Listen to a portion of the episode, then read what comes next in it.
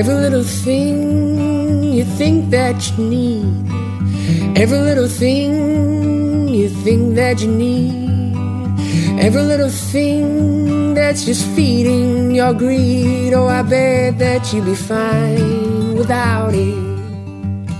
Hello, simpletons. You're listening to the Minimalists Private Podcast, where we discuss what it means to live a meaningful life with less. My name is Joshua Fields Millburn. And I'm Ryan Nicodemus, and together we're the Minimalists. We're here with Alabama. Hi, everybody. Of course, TK Coleman. It's a beautiful day. Ah, we've got a very special guest for you today. We'll unveil him in a moment. We've got the rest of our team here in the studio as well. Jordan No More, Professor Sean, Danny Unknown. We have a special studio audience of one. Helen is here. Ladies and gentlemen, please welcome to the studio Julien Smith. Yeah. wow. Oh my God.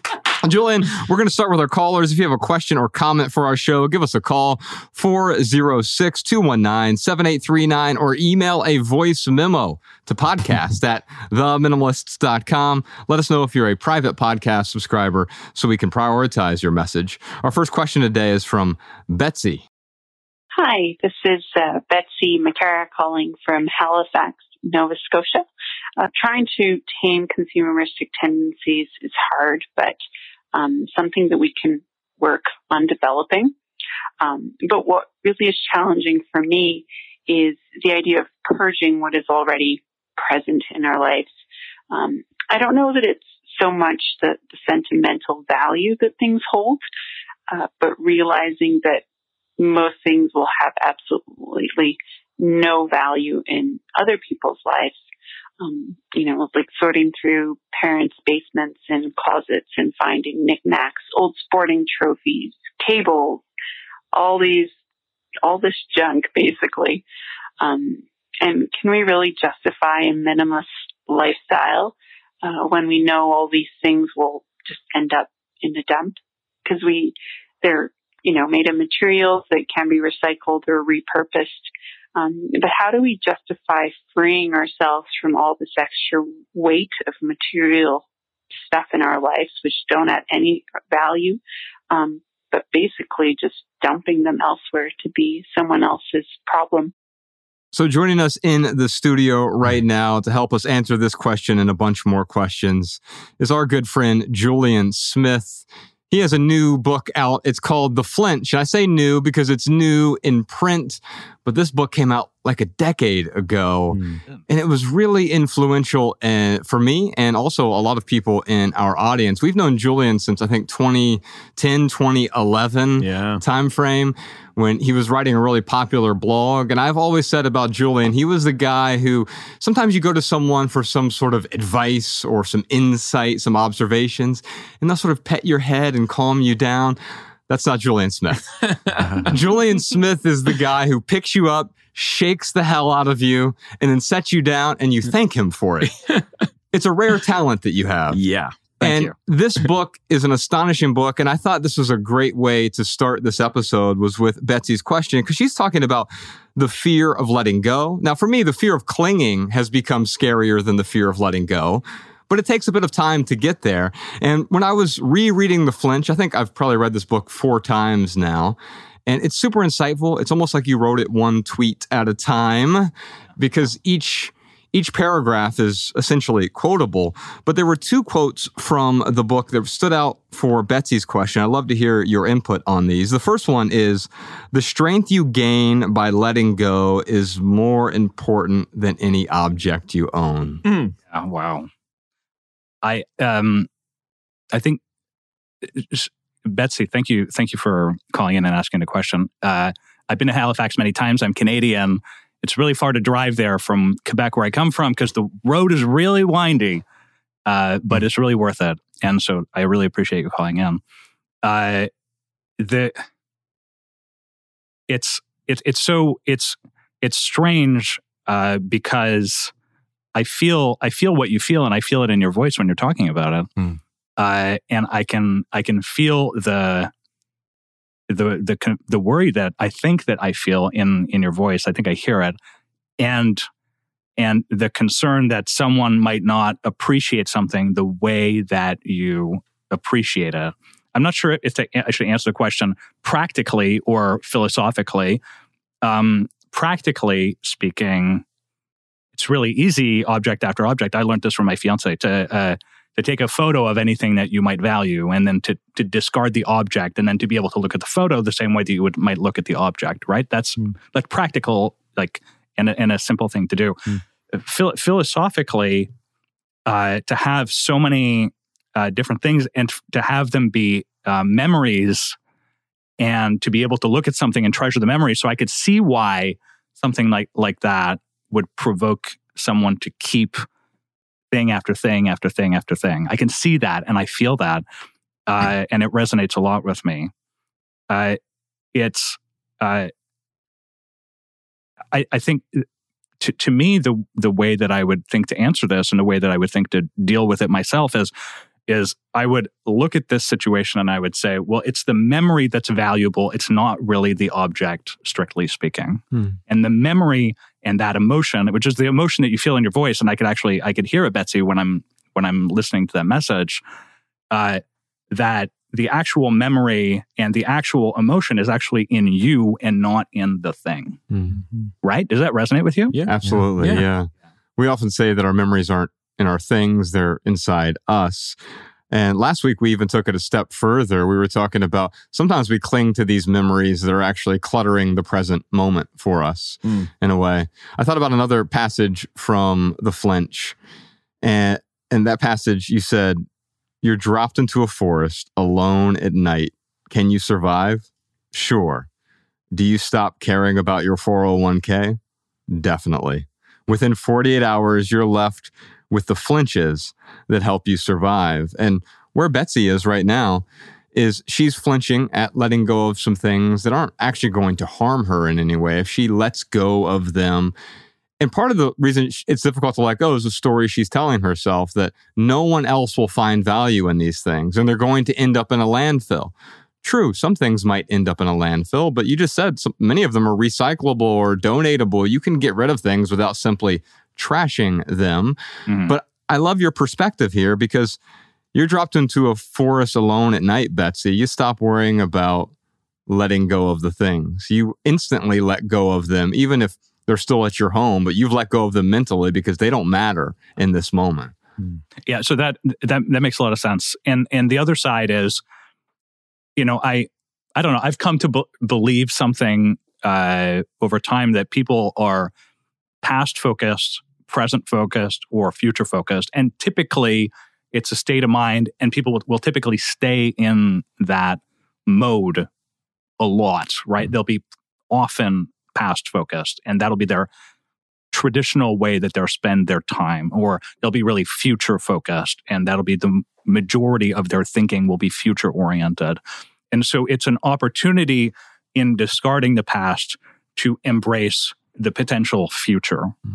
Which I Mm. think is, uh, it- it- you know, it, you know, that Napoleon Dynamite uh, movie where the guy is passing the football around to himself, and you it- it- like, I forget the name of the character, uh, but you you look at these uh, this this example, this stereotype of this person who is really who believes that their best uh, years are behind them, Yes. and Mm. and so so it's like almost like the most uh, the the more stuff you have around you that reminds you of your past, the more you're like, oh, those were the good days, instead of the good days are now Mm. or the good days are coming. Yes. Right? Mm. Yeah. And so we often cling because we're clinging to the good Mm. from the past. Mhm. We were talking about Hale Dwoskin recently, and he wrote the book called The Sedona Method. And one of the things he talks about pride, and pride is often holding on to something because you believe you can't replicate it again. Right. When I was seven years old, I was really proud when I tied my shoes. But if at 42, I was proud of tying my shoes, you'd look at me like I was insane. Right. I, because I got past that.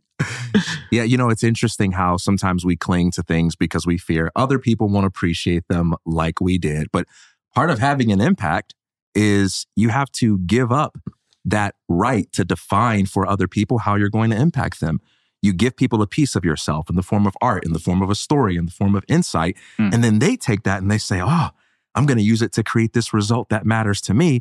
and you don't know what that is. I, I Mm. think about the uh, the musician Seal, who said a fan came up to him one time and says, "When you said this lyric, it changed my whole life." And he says, "I couldn't tell her that I never wrote that lyric. She misheard misheard it." But that's okay because she got what she needed out of it, right? Sometimes you put things out there right. and people take from it whatever they need Mm. and you got to let them run with it. So, will people appreciate it like you? No, they're going to appreciate it very much unlike you. But that's part of the joy and possibility of life. You let something go, you put it out there, and then people do some magic with it, and you say, Whoa, I was able to be a part of that. Yeah. That's pretty cool. I love that you brought up Uncle Rico, Julien. That's amazing from Napoleon Dynamite. All right. Yeah.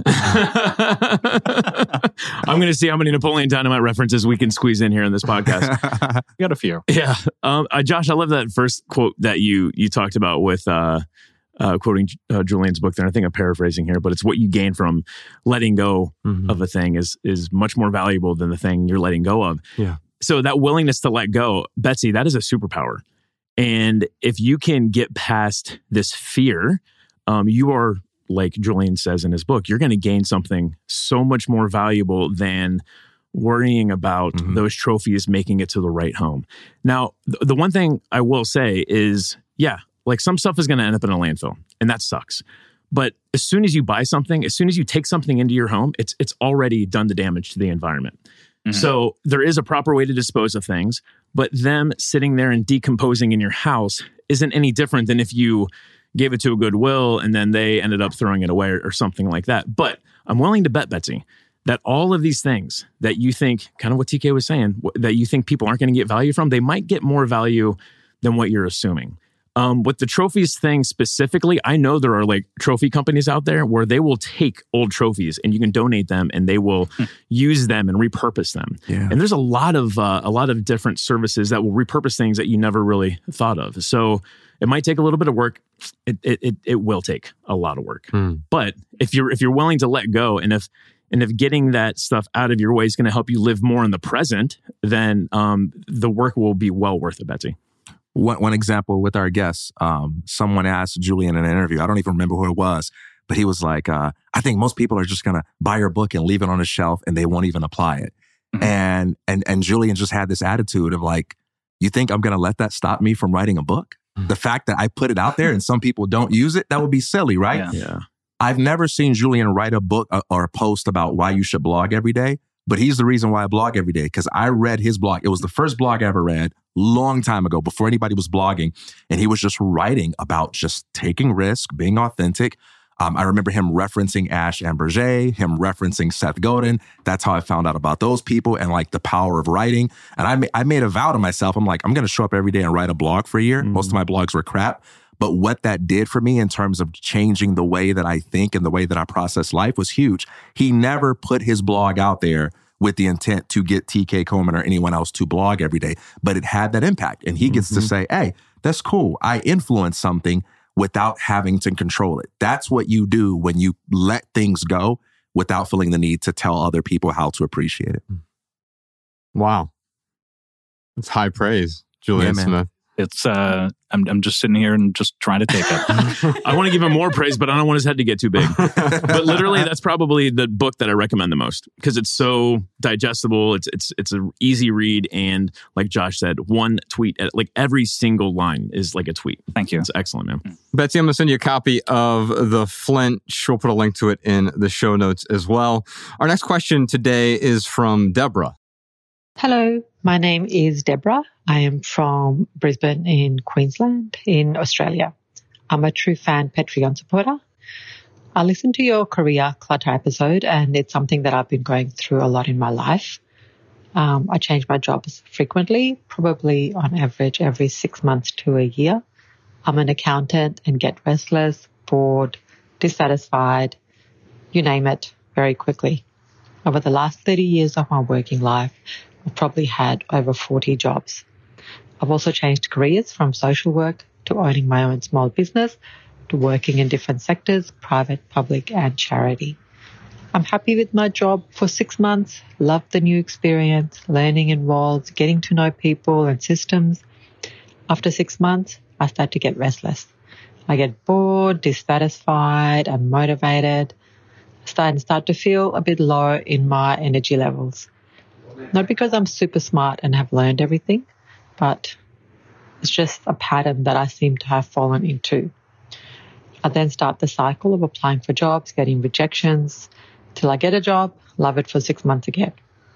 It's like needing to buy something new all the time.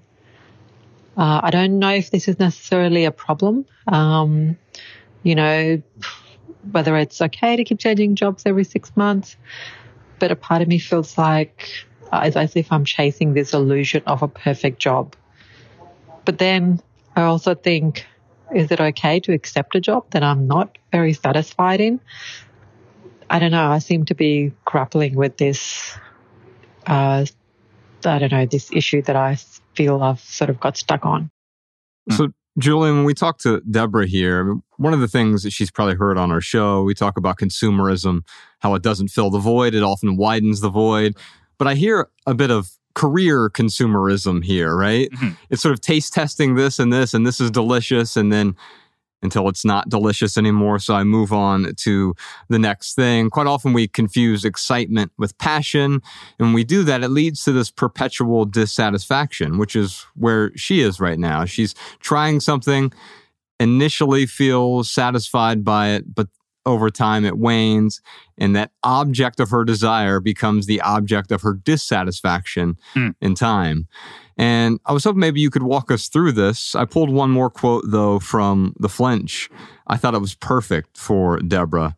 You said straight a student straight to college straight to work straight up the corporate ladder straight to the suburbs. Damn you've been scared straight. Is this you?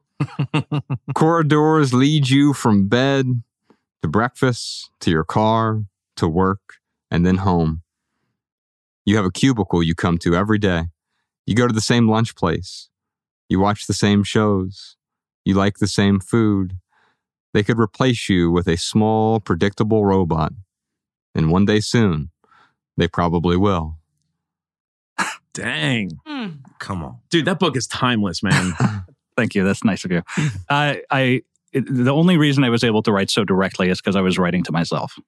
I, I want to say that I could. I don't know that I could ever scream and shout at someone that directly, but because I was writing to myself, and I still that I, I, I see that in myself sometimes. And when I was reading it recently, I was like, "Oh my god!" And so the ability to call myself out in the future is something I never thought I, I would be able to do, but I've done it. Uh, and so, Deborah, uh, it is so. Uh, I, I don't have I don't have answers right for what uh, you're going through. Only you probably have those answers, and you even now you don't have them immediately. You have to kind of you have to find them. Uh, what um, I'll tell you something that I've learned, and that might be useful to you, uh, is that uh, often uh, in in in the industry that I'm in today, which is in tech, I've been a tech CEO for over ten years, and uh, you, you can't really make three month uh, decisions because things take a long time to build. And it turns out, you know, when I was uh, the CEO of my last company, uh, it took five, six, seven years for things to really take off and for them to happen. All these things, so you realize that you don't have that many like ten year arcs in your life and and and so uh, it, it draws you to kind of a uh, inevitable conclusion, which is to me, and you take from this what you want. Uh, the uh, idea that there's only a few things that you can really do with your time, Hmm. and and you've got to commit really deeply to those things, and you've got to do it for a long time because the world doesn't want to change. Hmm. And and so if you want to change it in some way, or if you want to change your world in a way, uh, you've got to make a meaningful commitment. And certainly that's not, and it's not to call you out specifically. It's not, but it's not six months for anyone, right? Mhm. And and so so it, it I'll, uh, what I hear from this message is I feel like I haven't heard a sense of purpose. Mm. Does that resonate with you? Yeah. Yeah, or, or even a sense of obsession because we quite often get really tied up in purpose or what's my passion but okay let's set that aside maybe you don't have some grandiose pas- passion that you were born with Mhm. but what are you obsessed with Right. is often the question that i ask I like that. Mm-hmm. It's uh, the idea that you would do something and you would do it regardless of what's going on, mm-hmm. regardless of the response that others give you, mm-hmm. uh, regardless of if it, it other think people think it's stupid or smart, or if it's going to make you rich or poor or something, right? Mm-hmm. And, and, so uh, recently I did an exercise where I thought, what are the things that I cared about when I was 10 that I still care about today? And there's actually probably like, I want to say three or four things, mm. not that many. Yeah. Many things kind of have come up and then fallen, fallen away over time. And, and, uh, and it's true, you can learn things and, and you can become a new person on a, on a perpetual basis. At the same time, uh, the, the through lines in your life that created you and that are still making you who you are today, uh, to connect with those things is, I think, a really powerful uh, way to d- drive how you uh, how how you want to make your next decisions. Yeah, yeah. J- Julien, can you speak to the the flinch at the boredom? Because that's what really stood out for me. It's like mm-hmm. she feels bored, and we all flinch at boredom. Yeah, yeah, that's true. Yeah, so that sounds right to me. And uh, when so meditation is a really powerful exercise, for example. Uh, and you can, without making it into a really uh, kind of spiritual thing in any way, you can just sit. And the same way that the uh, the flinch might provoke you to act, it also uh, it, you can you can resist it and just try to do nothing, kind of for as long as possible, in order to in order to feel the idea of I need to move or I need to uh, I need to uh, scratch myself or anything else. I need to change career. All those things you can just feel them, and then just do nothing. Mm. And and so the urge can be a physical urge, an emotional urge. It could be any anything at all, and uh, it, it's not even about resistance to the impulse. It's just about feeling the impulse and not reacting at all. Uh, people that have anxiety, they they in a lot of cases need to learn to do this to not to feel the anxiety, but just be like, I'm just going to keep doing what I'm doing and mm. not to react because to react to the anxiety is to let it control you. Yeah. Right. And yeah. so there's a there's something in there to be picked up. That's interesting. Yeah, because boredom does kind of lead to anxiety it, that, I think that's that's a great observation. Um, sitting with the boredom because I know when I feel boredom, I want to run from it. When I feel anxiety, I want to run from it. What I have learned in the last few years is um, sitting. I'm a very anxious person, believe it or not. Um, usually after too many cups of coffee. Here we are. Yeah, that's right. But you know, but I do sit with it now, and it does help so much for me to um, hold space for it in a way. Yeah. And when you can hold space for boredom, we can hold space for anxiety. Then you can make clear decisions, um, longer term decisions. Yeah, exactly. One thing I'll say, Deborah, really quickly is that sometimes we hop around because we legitimately enjoy the energy of the hop. And that's an authentic expression of who we are. Sometimes we hop around because there's something we're chasing after and we go from place to place, never finding it. Sometimes we hop around because we're trying to escape something. And each time we find a new space to play in, what we're trying to escape from follows us around. To bring it back to what Julien said, the only way to get to the bottom of it is to step back and ask yourself, what is the end towards which my work is a means? What is that hmm. highest good I am seeking through my work? And you said it's not necessarily a problem. So it may be the case for you that your highest good is to just be in a place where you feel good doing what you do. You have a little rhythm and a system down for finding a new gig every six months, and you can live with that because that's truly your highest excitement. But you won't figure out what's at the bottom of this unless you step back and demoralize it. The goal here isn't to be a good minimalist. The goal here isn't to be like everyone else. The goal here isn't to be consistent for consistency's sake. The goal is to ask, what do I want? And if it's hopping around, I don't have to explain that or apologize about that to anyone else. But if there's something I'm trying to escape or something that I'm trying to find, you're not going to get it just by switching up jobs. You're going to have to get it by going within and saying, hey, what am I really itching for? And then that's what's mm. ultimately going to take you there. But it's got to got to come from within. Yes, indeed. We've got another question here. This one is from Andy.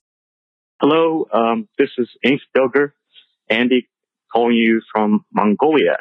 I've been on this minimalist journey uh, since last year, since I watched your TEDx talk, and uh, uh, it, it added great value to my life, and I really appreciate what you guys do. And uh, you know, I had lots of progress in last um, year.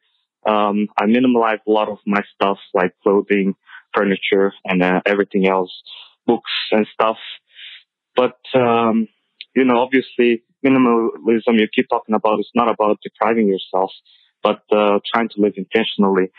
So I'm trying to find a balance right now, um, not to deprive myself, but also trying to go further because I feel like I can go uh, a lot further with this minimalism. And, uh, but at the same time, I'm, i still have a corporate job and everything else. And, uh, um, I do, I, I don't want to deprive myself. So I feel like kind of a little bit stuck in a way and I just wanted to ask you guys, what can be done? What can you do in this kind of situation where you're trying to balancing it, uh, balance out and, uh, also at the same time you want to go further? Mm. Now, Julien, we often talk about the difference between intentionality and deprivation. We're not the deprivationists. We're the minimalists. We, mm-hmm. we, we talk about living intentionally, and living intentionally is sustainable. Sometimes it requires short term deprivation, but long term deprivation, I don't think any of us are recommending that. We're not about living an ascetic life mm. or sleeping on broken glass or anything.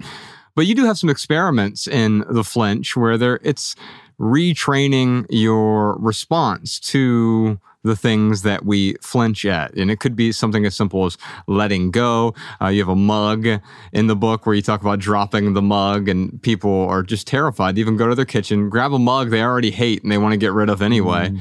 and dropping on the floor. You feel that resistance or the resistance to taking a cold shower. It seems like a, a terrible, horrible thing. Why would anyone ever want to do that? Well, you might want to do it not prescriptively, but you might want to do it so you can better understand this resistance that you're experiencing throughout that permeates the rest of your life as well.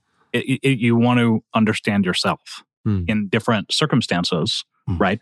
And uh, the natural state is always to uh, kind of go towards something that is comfortable and that is easy right? You find yourself sitting in the same place on the couch at the same time and it wears away over time. And the stairs uh, in any subway station are getting worn away by the passage of many people over, over, over, over, over again. And it's the same set of stairs and they're getting worn away mm. after so many people are, are, are passing by.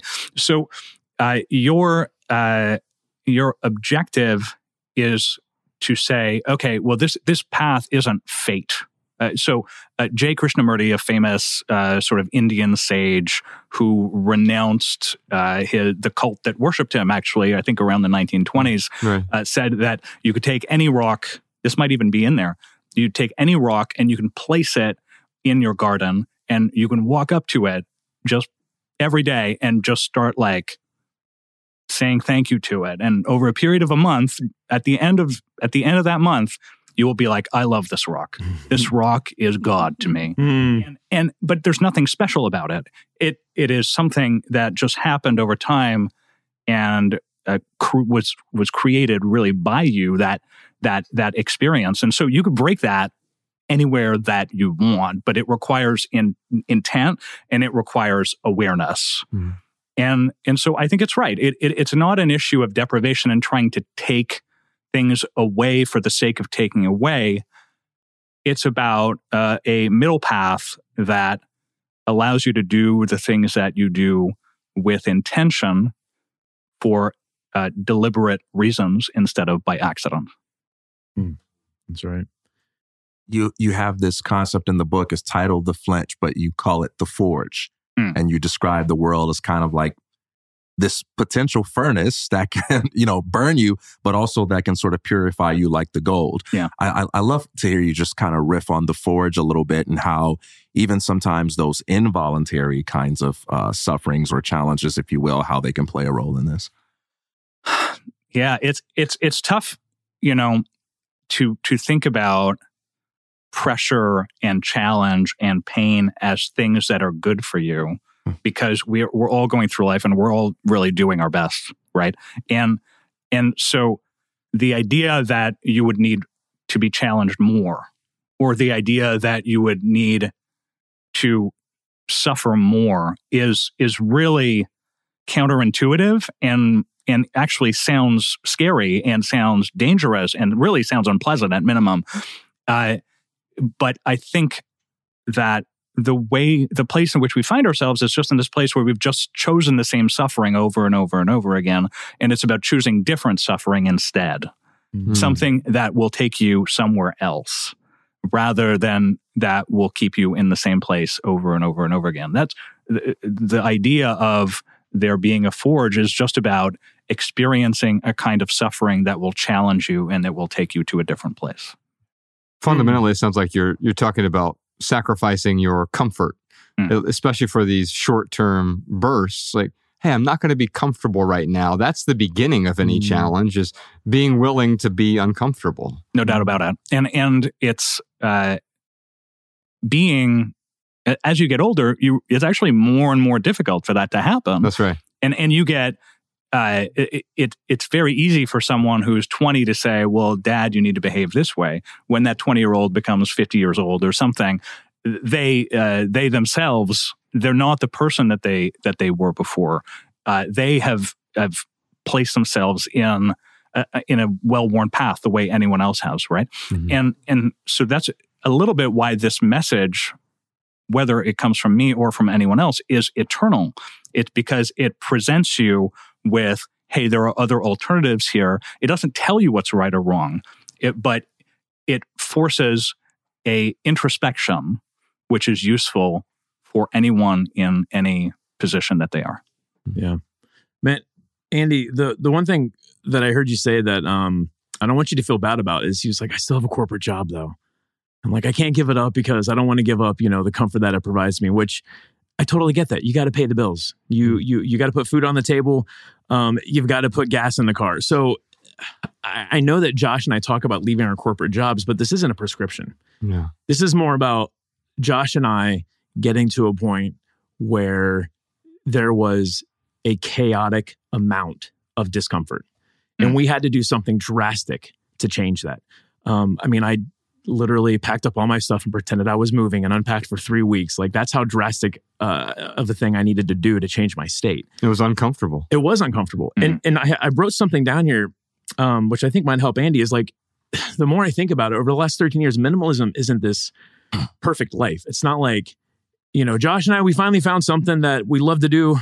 Uh, so we never work a day in our lives. Right. I mean, that's mm kind of BS. I'm sure there's someone out there who can speak to that, but for all intents and purposes, I don't think that's uh, great advice. So, Andy, it's okay that you're not doing something that uh, that that that doesn't make you feel like you're working. You're working, and that's great. Um, but where I'm trying to go with this is that minimalism has helped me to hold space for the discomfort and shed a lot of the things that were making me uncomfortable. So, mm.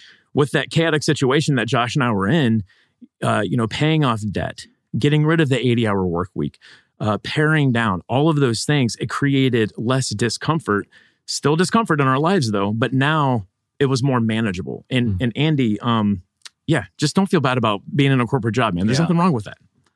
So I, I, I would say you don't need to apologize to anyone for being in a corporate job, but you also don't have to live a life where you feel the need to apologize to yourself about not being who you want to be. Yeah. Mm-hmm. And so minimalism doesn't begin with what am I willing to give up? It begins with what's the life I want to have so badly that I'm willing to give up something else in order to have it. And what Julien gets at with the flinch is asking yourself, man, what's that life I want to live? And then being honest with yourself and confronting the resistance that's stopping you from doing what you need to do. It's not about anybody else's standards but it's about what it, what is your heart calling you to live and being honest with that. Mm. I'm passing the ball to you, Kobe. Hello. yeah, it, and it it might take it it might take time to figure out what that is, and it might take presence, and it might take you know taking a, the clock and and running it backwards to try and. Figure out wait hold on. What was what was the purpose when i started? What was i trying to do here at that time? Uh, and now to be able to look at it straight be able to see the parts that you did right or the parts that you you were happy that you did then but turned out to be mistakes. And and to look at them and try and uh, uh, mourn for the the places where you made choices and now you're looking back on it and you don't like the choices that you made uh, but then to make choices again with fresh eyes like that power exists in Andy the way it exists in anyone else. Mm. We're going to check in with the Patreon live stream here in a moment. So if you have a question or comment for us, please drop it in the chat. But before then, we have another question here. This one is from Crystal. Hey, this is Crystal from Malaysia. Well, I used to allow the outcomes of my actions to define who I was. But I've come to realize we are not our failures nor successes. So, who do you think we are then when we let go of our attachments? Our first or our second book, Ryan, started with this line: "Our our our identities are shaped by the costumes we wear." Mm-hmm. And I meant costumes literally, like Ryan and I used to wear a suit every day to go into work, and that became part of my identity. But also, our costumes can be the oversized house, the luxury car. Nothing wrong with these things morally, but also understanding our identities get wrapped up in a lot of these things that we didn't even know we wanted, but because we're following someone else's path, we're accumulating the same things that they accumulated. We thought those things were going to make us happy. And then enter Julien Smith with a line like this Would your childhood self be proud of you or embarrassed? Ooh. And that's a difficult question to sit back and and ask. Where did that question come from? It, I when I hear that, first of all, I'm shocked that I wrote it. Uh-huh. Because again, it would be impossible to confront someone directly with that question. Mm. And the only reason I was able to write it is because I'm writing it to myself and writing it to an unknown public. But the great thing about being presented with that is that you can then look at that question and you can ask ask it yourself of yourself and be able to say hold on a second. What what did i intend to do? What what what did i think was impressive or just magical or uh, what did i think was special when I was a kind of a pure, less scarred up version of myself. And, and, and can I, can I be honest and can I be authentic to that person now in some way, in some small, tiny way? Like what kind of thing can I do that is, is an authentic reflection of who I am instead of, uh, trying to represent me to a certain uh, set of people that I'm trying to impress out in the outside world. Like I need, it's, mm. I am the person I need to impress. I'm the person that I need to be proud of, not other people. If that comes secondarily, great. If it doesn't, who cares? If I love myself and if I am able to be proud of myself. Would you say that is is the essence of who we are? That that capacity for self love, that capacity for creativity and reinvention? I think that there is an authentic person, first of all, versus like a blank slate, yeah. right? And where you can reinvent everything and and turn it to zero. So so to me, I I feel that a person can reconnect and it's not like some Freudian thing where they need to connect with their inner child or but but they can connect with a version of themselves that that feels special and that feels uh, that they have a bright future and that feels that when they do ABC thing, that those things are special and amazing and just just like um, I, I I have a I have a to do that reoccurs in my system of to dos that I manage, right? Yeah. And uh, sometimes they're just thoughts that I want to remember and mm. this one uh, that occurs to me on a regular basis when I see it is Have you experienced the sacred recently? That's all that the question yeah. asks. And I'm like, Oof. yes or no. and then I check it off and then it'll recur like 45 days or something in the future. Right. And, and so a super vague question, but it's really meaningful for me. And when I look at it, I know what the answer is yes yeah. or no. And sacred is not sacred universally. It means something different to someone else than it does to me. But it lets me say, okay, like, was there something special that I experienced that I felt was was worthwhile? And I know when I've experienced those moments, and I bet anyone else knows too, right? And uh, that gives them a sense as to whether they have done something that maybe would their childhood self would be proud of or embarrassed. Hmm. Have you written this checklist anywhere? Because I want to know more about this checklist. Yeah, That's a very powerful checklist. It really is, man. That's uh, wow, that's incredible, man. Mm. Yeah. Is, are, uh, uh, yeah, I won't push you on it. Um, maybe you can just text it to me. I, I won't share it. I promise. Don't believe him. He has automatic tweets set up. Anything you text him just goes out That's automatically. right. That's right. It was the worst app idea ever. no, okay. So getting getting back to Crystal's question here, though, um, it makes me think about when we were in Nashville. Andy Davis opened up for us, and we did, you know, we did our talk, and we were doing the Q and A, and someone asks Josh, like, "Well, you've given up all your your things, so I just have a simple question for you. Who are you?" Mhm. And Josh had the best answer because I'm like, "Oh, I'm glad she didn't ask me that because I don't know how I would answer that." Right. Um, but what Josh, did I say? Josh said, uh, I am what I desire. And I was like, that was actually really profound. I know you were just giving her something back that was kind of ethereal sounding, Uh-huh. but that has really stuck with me, obviously, because, you know, nine years later, I'm, I'm talking about it. Wow. But but it is true. It's like when I think about who we are as a person or who I am as a person, well, first off, the older I get, the less I identify with this Ryan Nicodemus is and then like having a mission statement. Hmm. It's more about it is what I desire, coupled with um, what am I trying to give, you know, to to the world or Sure. community or my friends or family or whatever it is, and couple that with the purpose that I serve. Which uh, I've talked about this a, little bit, but you know, we always talk about where's my purpose. Uh, you know, Julien has a purpose, Josh has a purpose. Where's my purpose? Mm. but purpose is not it's uh, i don't see it as an ownership thing purpose is something that when you serve it properly it'll own you Yeah. and like what? Sorry, this is a very, very crazy way to say it, and so just take this with a grain of salt, perhaps, uh, patrons. Uh, but it's like, like, what are you willing to die for? Because that's kind of what you're doing, regardless. So you might as well be willing to spend that time in that way. Mm. and um, and if not and I, I want to emphasize again please take the language that i'm using it's deliberately provoking take it in that way it's like it- this time is passing what is worth it what is really worth it to you Wow. that's amazing Mm. that's gonna go on my checklist When I when I you- every 45 days have you done something you're willing to die for wow. that is that's good man no chance no big deal yeah when we talk about we are what we desire, that's a fascinating way to think about it because also our desires become our prison in a way too. And we start desiring the desires of other people when we follow the you know, straight A student, straight to college, straight to work, go up the corporate ladder. Nothing inherently wrong with those things. But is that what I desire or did someone else desire it for me? Right?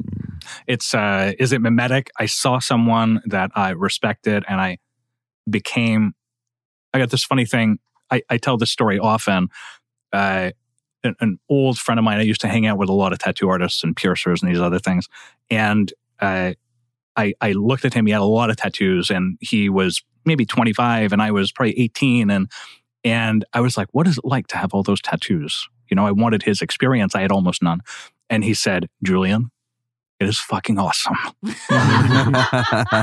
and and I was like, wow, it is. It's that's and so it, it really from the age of 18, I was like, I want to be that person. I've actually and I've followed that through. Mhm. Mhm. So that's a that's a that's an outward manifestation of an inner thing that I feel.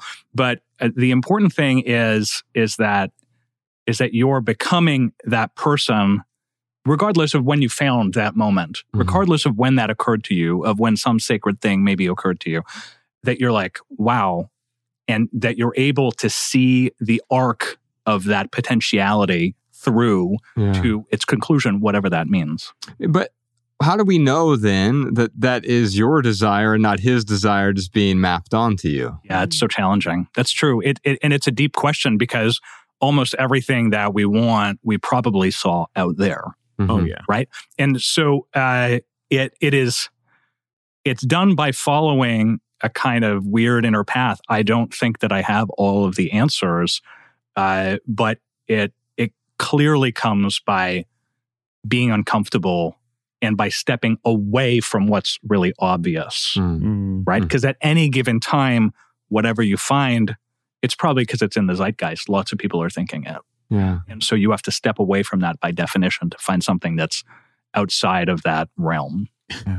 In- intellectually, I know that all my desires are mimetic desires, Mhm. but emotionally, I don't feel that way. I feel like a lot You of them feel are- like they're yours. I feel like a lot of them are mine, but like it's the same thing with like consciousness or free will. It's like Yeah. intellectually, I don't think I have free will, but I sure do feel like I have free will. yeah, I, I definitely am thinking my own thoughts. yeah.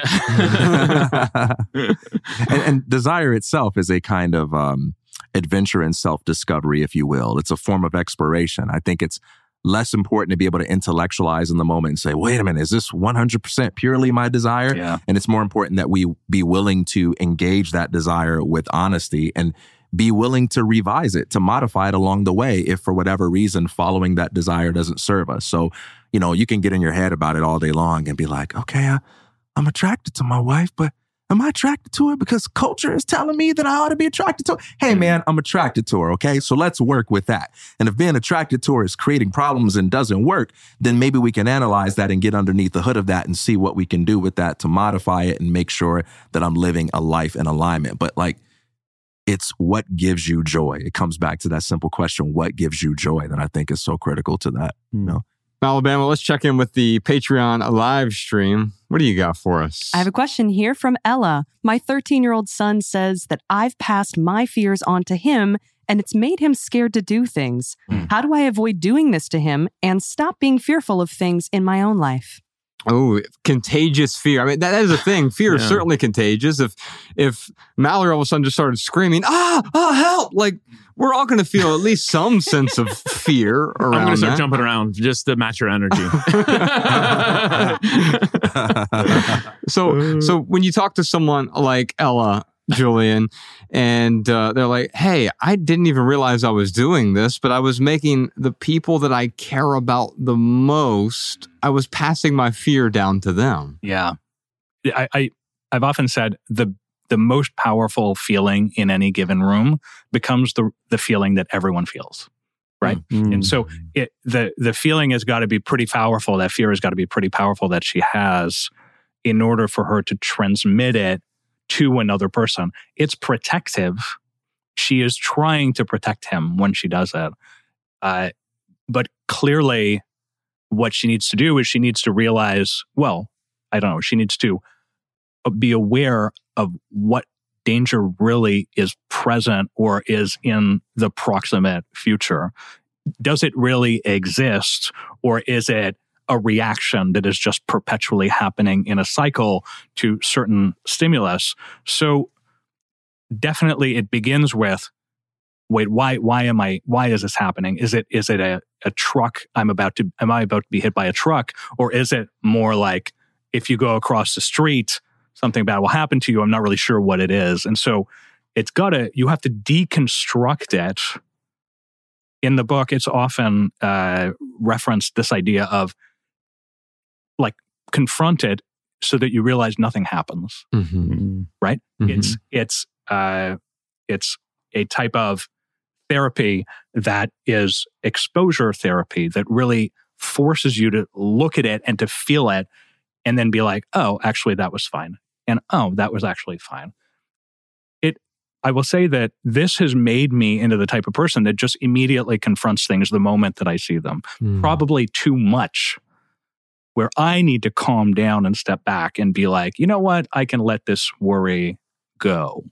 And I can just allow myself to feel it. Here, the opposite is happening, is what I'm hearing, which is someone is saying, uh, I am reacting over and over and over again to the same thing. Maybe I need to confront those things to see whether or not the danger really is there. I think that fear is certainly contagious. Anxiety is contagious. Worry is contagious. Concern is contagious. You see it wash over someone's face, and all of a sudden, other people in the room pick that up. It's similar to a yawn in that respect. Mm. but also joy is contagious. Happiness is contagious. Peace is contagious. Have you ever been in the presence of someone who just seems so calm and chill and grounded? Mm. And all of a sudden it's like, oh, yes, I feel that too. Yeah. And so perhaps the best way to show up for the other people around you is to exhibit the emotion that you want them to catch from you. I- I'm trying to think how Kapil Gupta would answer this. and I think he would tell the 13 year old, Your mother cannot make you feel any way. I bet that would feel good. but you know, she obviously can't tell her 13 year old this. But the one thing that I'll say, Ella, is just because your 13 year old blames you for something um, or accuses you of something doesn't make him right. So it sounds like you've taken on the the, the responsibility of, of giving him uh, these fears or passing on these fears. But I'm just going to posit that you don't necessarily have to take on that responsibility. Now, what you're really asking is, how do I support my son? And that is a great question to ask. Mhm. So if your son is coming to you and saying, Hey, mom, I'm fearful because you're fearful in these situations, then it, in my position, if I was there, I would be like, Oh, I'm sorry you feel that way. Uh, how can I support you? What can I do to support you best? And like, let him kind of tell you what he needs rather than, you know, the four of us trying to tell you what we think he needs. You know, what, what I think uh, there's kind of a correlation between the way we successfully transmit fear and the way we unsuccessfully transmit faith. So think about growing up in a religious home, for instance, and your parents like, "We're going to church on Sunday." Well, well why? Because I said so. And so all you really know is that uh, mom's really anxious about us going to church. Dad's really anxious about us going to church. So you develop a connection in your mind. Going to church, feel anxiety, right? In a similar way, like the kids going outside, and and the parent gets afraid. Well, come back in. Well, why? Because I said so. All right. So going outside means somebody gets afraid, and so you learn to create these connections. Like when I go outside, I feel afraid. When I go to church, I feel anxious. And the way that you get underneath that is you demystify it all by having conversations about the why and being honest with the way you feel. Like, hey, we have dinner at this time. We have curfew at this time. I Mhm. want you to text me when you're coming home because of these really awesome positive reasons that I'm going to give to you straight. It's not because I'm imagining you being murdered. That might be what's happening in my imagination. But the positive reason is I want to know that you're okay. And if you ever need anything, I want to be able to communicate with you as fast as possible. The more we can demystify our fears by not being afraid to honestly talk about them and the goals they point towards, the more our children can listen to us and go, oh, okay, that's just mom's fear, or mom's fear is merely an indicator that this is the value in our household. And they can kind of not take on everything that, you know, every emotional experience that you have. you, you um you're right that resonates with me a lot this language of you're seeing someone else's world and you're able to see their world without being in it Hmm. so yeah. it you're you're able to experience this authentic communication where the other person's world is re- first of all is clearly real to them Yeah. and even though it is so first of all you have to treat it as real and then second of all in treating it as real you're able to say well first i see this in you and i believe that you believe it and that sounds like it's terrible. Yeah. but then to be able to say just because it's happening out there doesn't mean it's immediately happening to me. Yeah. and that that's through communication and through a being able to open space for the other person. It's so hard. It's hard in every relationship. It's it's it's it's hard everywhere. It's hard with my mother to be able to see what she's feeling but to not feel it. I still feel Mhm. when Yeah. she gets anxious about abc thing and lord knows she does. I feel the same thing you know? How can you how can you prevent that? Like you came from this woman. Like it's Right. not like it, it it's deep.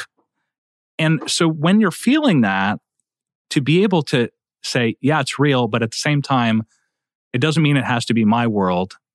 It can i can just see it and and respect it in them Yeah, I don't have to pick up your anxieties. I don't Mhm. have to pick up your fears. I don't have to pick up any of the things that you're accidentally transmitting to me through your own insecurities, past traumas, anything that you've picked up. Mhm. And even if you're accidentally trying to hand it to me, I don't have to take it from you. Mm. And as soon as you realize that, that's when you become free. And it's not about your parents or your loved ones doing something to help you overcome your fear. It's about not picking it up from them. Mhm. We'll check in with some social media questions here. We got one from Facebook. Renee has a question for us. Why are people everywhere addicted to fear? It's almost like we're drawn to it as a society. Is this a learned habit or are we born with it? Julien, I, I have a, a theory that we are often addicted to things like fear because of the certainty it gives us. Sure. It makes us feel, I know at least I can feel afraid. Yeah. Mm. Yeah, when you you feel afraid, it's it's first of all, it has a direction. It's very clear. It has a purpose, and it gives you an obvious set of things that you need to do in response. It's uh, it can it can be easy and it can be addictive, but it can turn into a habit that because it gives you purpose, you're just like okay, right? And so when you see something that someone is shocked by, then you become shocked by it. And it, it transmits both from you and through you to another person. So it, it, it I think that's right. It, it does transmit through people. It does transmit through families. It does transmit on the street. Mhm. If three people are looking up at a high rise, a fourth person will look up, a fifth, and then a whole crowd is looking up at the high rise to see what's happening Even if nothing's happening. if Mhm. nothing's happening Yeah. right exactly it's better yeah absolutely and and so yes it is and that's why it takes courage to do something different it is so difficult when 10 people are looking one direction to look in the opposite direction which is why it's powerful Mhm. which is why it needs to be something you're like wait hold on a second. It is so powerful to be in a crowd of people. Everyone is like i think this is happening. I think that's happening and you're just like i don't know the answer Mm. and i don't think any of us know actually. But it is it is a confrontation to be able to do that and it's really challenging to be able to tell other people i don't know and actually i don't think any of us really have a, a clue what we're talking about so Mm. the habit of being able to do something like that, those are tiny challenges and they're they're easy for anyone to do, but to do them because because they exist and because you're able to open your world up uh, as a result of doing them is something that is really worthwhile. Mm. Yeah, the practice of saying I don't know. There is a lot of value in that. It's so I come from a, a very strict Christian religion, Jehovah's Witnesses, and I used to have all the answers, man. Absolutely. Let me just tell you all the answers I said. And now I don't have nearly as many answers. I have some answers, but uh, there is this thing that I've had to really get comfortable with, with the not knowing and being okay with not having all the answers. And it is a powerful thing. Like it makes me think about how Josh, uh, my wife and I were walking down in Hollywood to a concert and a cop pulls over this car escalated very quickly. Cops are drawing their guns, Mhm. and everybody in Hollywood starts moving closer to the cars because they're like, "Oh, what's going on? What's happening?" Except for Josh, my wife, and I, we just started sprinting the other way. We were like, "Oh, we don't know what's going to happen. It's probably better we don't find out." Sure. Yeah, but there is a power in being able to like turn away when everyone else is is fearful, for sure. Hmm. And, and and one one thing about you guys turning away in that moment is there's the understanding of a real danger, right? If I move towards that car, I could get caught up in something I don't want to be a part of. Well, now social media has lowered the cost of experiencing danger while still giving us that dopamine spike that Mhm. comes from engaging things that are frightening. So you can go online and you can watch videos of instances like that Mhm. videos of really horrific, tragic things happening that none of us would ever stick around or perhaps even be able to handle if we were watching in, you know, in physical uh, space. And so one of the core ideas of the flinch is that there's this kind of instinct that served us very well, but times are different now. Mm. We're more comfortable than ever before. Our relationship to risk is really different. And part of what comes with that is the ability to gamify that flinch instinct by just feeding us images, feeding us stories that that appeal to that part of us, while at the Mm. same time insulating us from the danger. And that's kind of what makes for an addict the ability to indulge some kind of high in a way that's so low cost that Mm. you don't have to have the accountability that would come with it in nature. Yeah, it's like it's like we are addicted to that dopamine of solving a problem that really isn't a problem. Hmm. It's, if that makes any sense. So it's like a real problem is driving in your car without a seatbelt. That's a real problem. If something bad happens, you could pot- potentially get injured, maybe even death. So we put the seatbelt on so that way we feel a little bit safer when we drive. But there are things in life, and social media highlights this, that are these metaphorical seatbelts that we, when we don't really need to wear the seatbelts, but Yeah. we, we love to feel righteous about having uh, an answer to this imaginary problem, though. Uh, You can look to, practically speaking, you could look for places where there's asymmetric upside or asymmetric downside. Mm. And what that means is, is where risk is vastly disproportionate to reward or where reward is vastly disproportionate to risk. And often they're even with one another.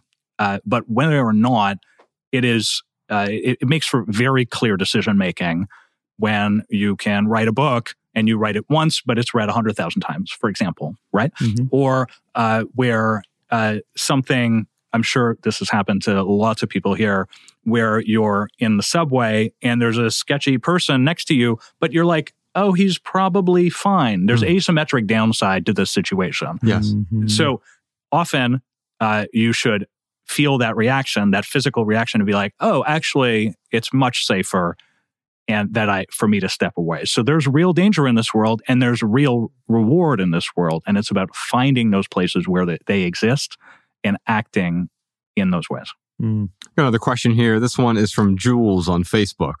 I have a fear of growing and achieving more than I currently have. I want to grow my business in a new direction, but I keep worrying more about failing than flying. How do I move past this? Well, Julien, it's true that falling and flying are the same thing 99% of the time. They just have different endings. yeah. I saw like on Reddit or something, a pilot was like, just so you know, every plane landing is a plane crashing very deliberately. I hope he's never my pilot. Seriously. Flight over here. Julien, can, can you talk a bit about this is a, a common fear, the the fear of of growing. In fact, I, I pulled out a passage, a quick one here from the flinch, and you said, fact, those who face the flinch make a difference. The rest do not. Mm. Wow. Uh, TK, when you spoke to me earlier and you were like uh, talking about how the blog that I uh, was writing affected you, that's the way that you can do it. Writing is so powerful because it is outside of the realm of personal experience in a way. And so that is, uh, that's a way that you're able to do that. And so, so when Jules is mentioning here this idea of being able to think about her business and be able to uh, grow it in a new direction. But this ability to head forward with it is not clear to her how to how to do it and how to how to take the next steps. It's businesses and personal projects are so challenging because they have a long time frame. Hmm. And and so you're doing something and it doesn't work and you're doing something and it doesn't work. I'll tell you I uh, uh, Jules maybe this resonates with you. Uh, I created a business um, a number of years ago that eventually uh, I ended up raising over a hundred million dollars for, and had hundreds of employees. And the way that this business genuinely started is with a again, a, there's a checklist. There's always a checklist, Mhm. and the way that it started is with a checklist that said work on secret project, and it was very small, right? And it wasn't complicated to do it.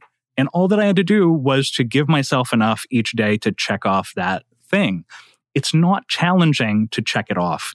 It doesn't require a big leap.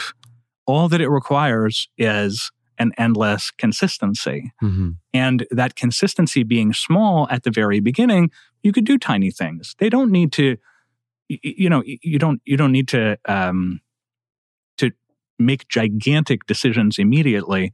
So something very very small and something easy to work on could be the step that gets you to where you want to go.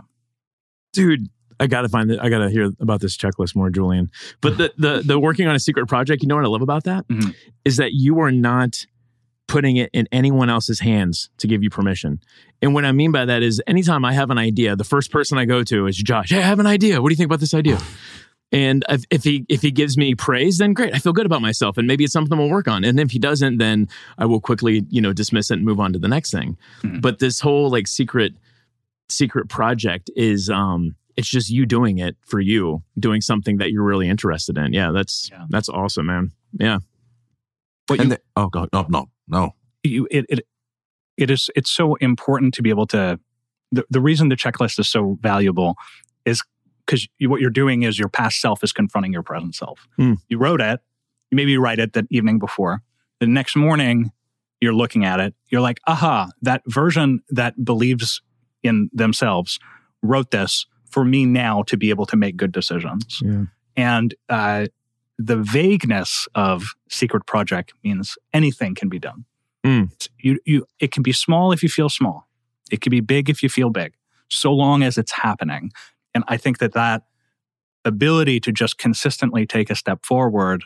Uh, Helen and I, uh, who's in the audience here, we did an 800 uh, kilometer walk in Spain 10 years ago. It's 500 like four miles. football fields. Yeah, it's a lot. It's a lot of football fields. So it's 500 miles of walking in Spain for 30 days. It takes about 35 days, and uh, that's about 25 miles of walking per day. Wow. And so you do nothing else. You really just walk. What's really remarkable about that is when people hear the story, they're like, "Wow!" But in actuality, to do it is very simple. That you just start in one place and you just do not ever stop doing it. You just walk and you just keep walking. It is not a challenging thing to do.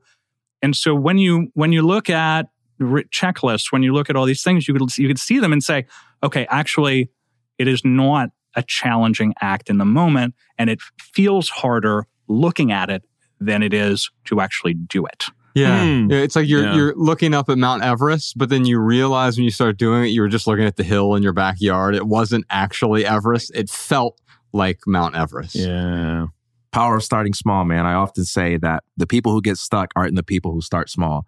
They're the people who try to start so big that they don't start at all because they get so overwhelmed. They never build the momentum. Mhm. But uh, to that point of staying silent, um, we, we've all heard Derek Sivers talk about how when you share some dream or goal you have with someone, they get excited, you know, for you. They get proud of you. I'm going to write a book. Oh man, that's awesome. great. And, and your brain doesn't really know the difference between actually doing the thing and getting the praise from people for I'm going to do the thing. Mm-hmm. And then there's the flip side to it too. Wayne Dyer, the late Wayne Dyer, the late great Wayne Dyer. Shout out to my man. He t- he called this the sacred power of silence. He says that um, whenever you share some goal you have with someone and they have a negative reaction to it, your energy goes out in the direction of their reaction rather than into the creative process itself. And so you find yourself defending your dreams, debating them, justifying them, explaining them, trying to make sense out of them when you really just need to be busy creating them. So every Mm. moment you're spending talking about what you're going to do, no matter how awesome that conversation is, is a moment spent away from actually doing the thing. Absolutely. Um, real quick, Jules, uh, in the spirit of starting small, in the spirit of the flinch, in the spirit of this checklist, um, I would encourage you to start your own checklist, Jules. And the first thing on there might be uh, Have you practiced failing recently? And the reason why I say that is because failing, you can fail in so many different ways. It might be rejection, uh, it might be the fear of uh, uh, losing an investment, whatever it might be.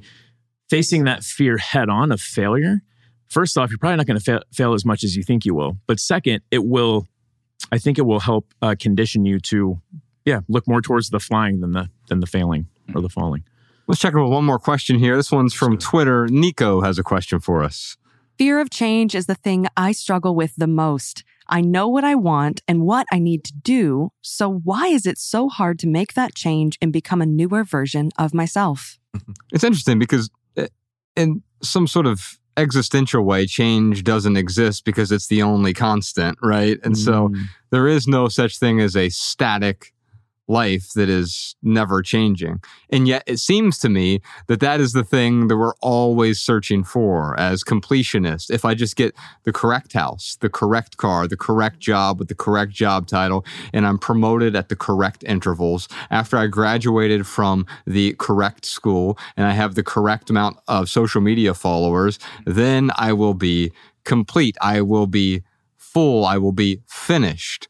But of course, something else sweeps along. It could be an illness, a disease, a death of a loved one, a company going out of business, anything that might happen that you didn't expect, and then change is forced upon you. And I think one of the lessons from the flinch, especially for Nico's question here, and I wrote it down, is the flinch doesn't want you to change. Mhm. Ultimately, when we're flinching, when we're resisting, it's because there's something in us that is afraid of that change. It you, you gotta you gotta deconstruct it and split it in two. I'm afraid of this thing. Why? A and B. Deconstruct it into two parts. Deconstruct it again, like the exercise of the five whys. Ask why. Ask why again. Ask a third and a fourth and a fifth time. And eventually you will arrive at the root of what is really going on. What you're reacting to isn't the root it's what's happening at the surface. And so here there's this ability to look at it and say, hold on a second. I can't. I'm struggling with change. What am I really struggling with? And to really, really deeply understand it. Once you do that, you're able to say, okay, there is a deep exercise that I need to do versus this surface reaction that is happening over and over and over again. Hmm. One of the concepts in your book that I love so much. Um, by the way, when I when I called you uh, Kobe earlier, I don't know if y'all got this reference, but there's a famous moment. Uh, it's the no flinch moment where Hmm. where where the uh, is inbounding the ball and he, and It was Kobe's Matt just Barnes, by the way. Matt Barnes, yeah. Yeah. And and he and he puts it in, in front of Kobe's face like he's gonna throw it in his face. And Kobe just like keeps looking at him. He doesn't flinch. It's just such an awesome moment. Book was written before that moment, by the way, though. But anyway, uh, so one of the powerful concept, concepts from the flinch is this idea that you you find motivation not just by looking at the promise on the other side of your challenges, but by looking at the promise of the challenges themselves. In other words, like if, if you want to write a book and you've got challenges involved with that, well, the promise on the other side of that is you get to have written a book. But the promise of the challenge is that the process of writing the book will transform you in these ways that you can't imagine. And so you lean into your challenges not merely because of a belief that you can overcome them, but because of this excitement you begin to feel through experience of how these challenges are going to make me this super interesting, fascinating person that I can't possibly become just by sort of, you know, staying on this side of my dreams and imagining how cool my life would be. Yeah, that resonates with me a lot. I, I, I was well, you wrote it. yeah, yeah. your your version, your version excites me. It's, uh, very early on in my writing career, uh, I had the good fortune of writing a book that, because of timing, but also like we had done some good work, and it became a New York Times bestseller the first week it was out. And I was like, oh, and nothing really changed in my life. I guess it felt good, and there were rewards, sort of like in the future, I suppose, but my inner state didn't feel better. Mhm. So actually getting that accolade was meaningless and and and had had no real effect on my life. But what did was I know how to write. I know how to write a book. I know the steps of doing it. And actually this great challenge that lots of people feel is actually not strictly speaking difficult at all. Just like taking the step every day the way that it happens for me is is writing a thousand words a day and then discarding probably most of them because they're bad as you know. And so uh, keeping the stuff that is good and keeping the stuff that's worthwhile. Mm. if the the ability to act on a consistent basis the ability to move forward on a consistent basis means that you have lots of different experiences to choose from instead of staying where you are at the moment, you have lots of different changes that you can take on and that will make you into the a new type of person. And so it, it it's just about going out again, again, again, no matter it is, uh, no matter what it's like that you feel at the moment. Yeah. Ladies and gentlemen, Julien Yes! Smith, Oh wow, Dude. the only podcast you go to with a ovation. I, yeah, this is the first one. Julien, uh, we'll obviously put a link to The Flinch, which is now out as a hardback. Now, for the longest time, with Seth Godin, you published it Mhm. as an ebook, and hundreds of thousands of people read it, passed it around. I know we passed it around a Mhm. lot. Yeah. Is there anywhere else we should send folks to check you out? Uh, yeah, I mean, you can uh, check out the work that I do these days at inoveryourhead.net, which is still a blog and still getting published. Mm. I am the CEO of a company, uh, Practice, which is uh, what I do on my day to day basis.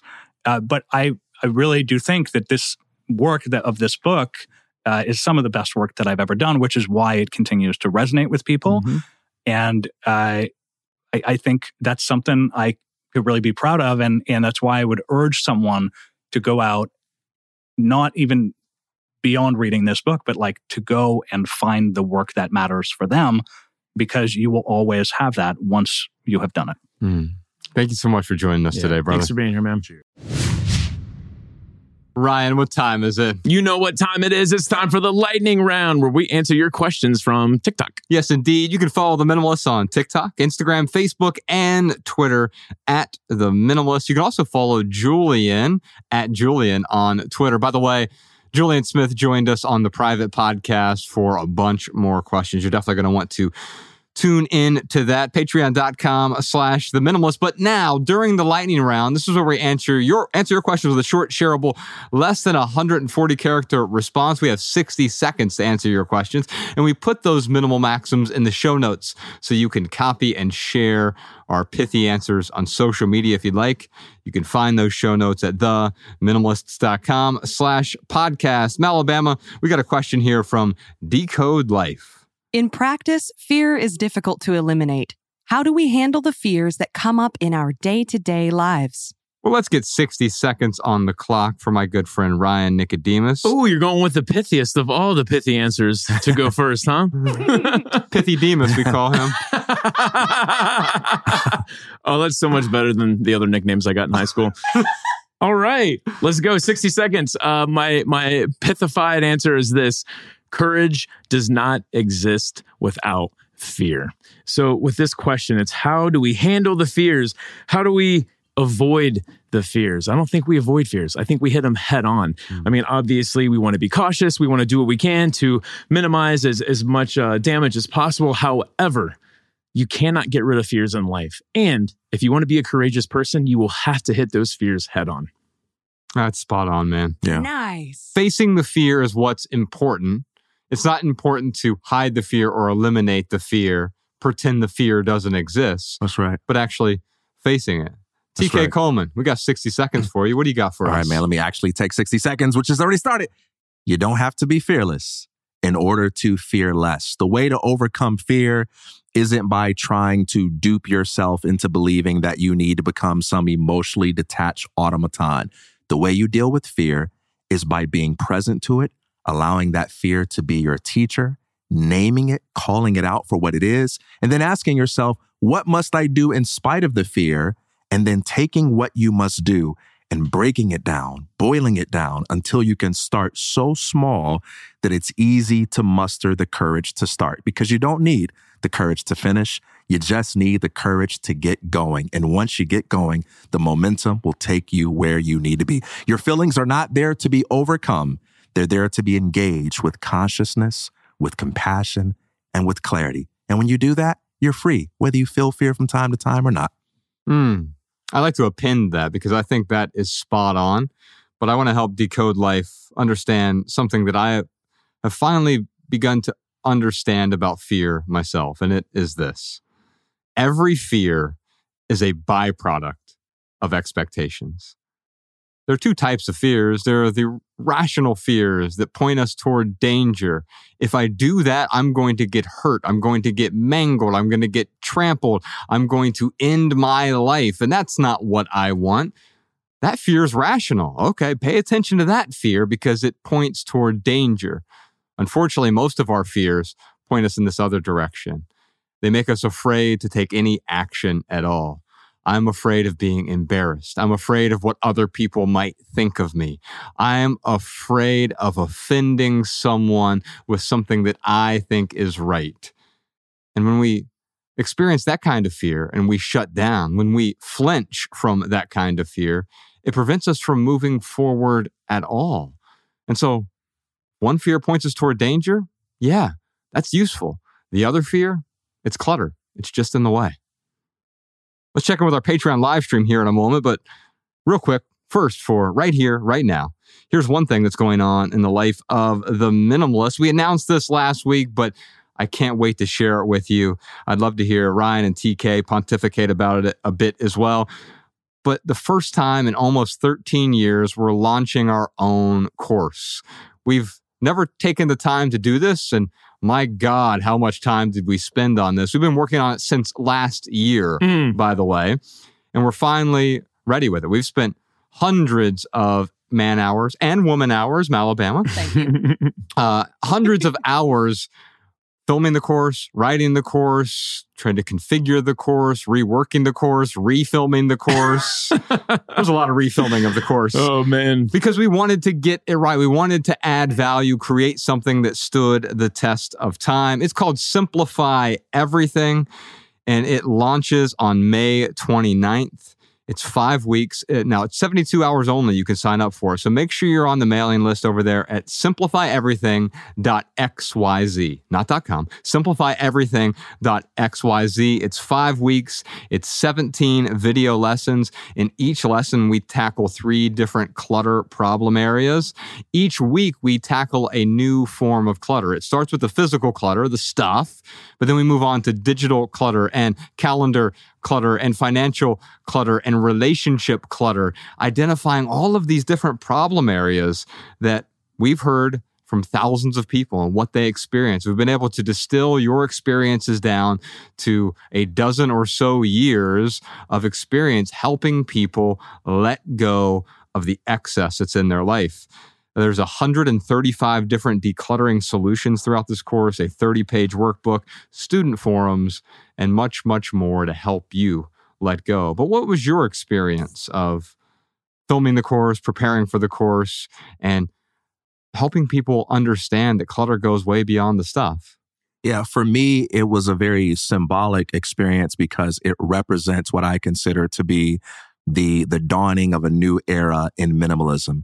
I think you guys have been laying the foundation for the past 12 years and you've talked about it, you've mentioned it on a number of different occasions, but I think the philosophy has evolved and people are really ripe and ready for it for an understanding of minimalism that says this is not just a philosophy of design. This is not just about the colors that you wear. This is not just about the amount of things that you own. It's about simplicity in every area of life. It's about clearing away all the clutter, regardless of the labels and categories we apply to it. And so for us to really unpack that in a dedicated way, not just an episode, not just a riff here or there, I thought that was really exciting. And I just can't wait to see what this course does for people and the feedback that we start getting from people. We're not just going to give you the ABCs of simplicity. We're going to give you the XYZs because we're going to help you get some closure in areas of your life that have been previously unsettled at simplifyeverything.xyz. Go Get ahead, outta Brother Ryan.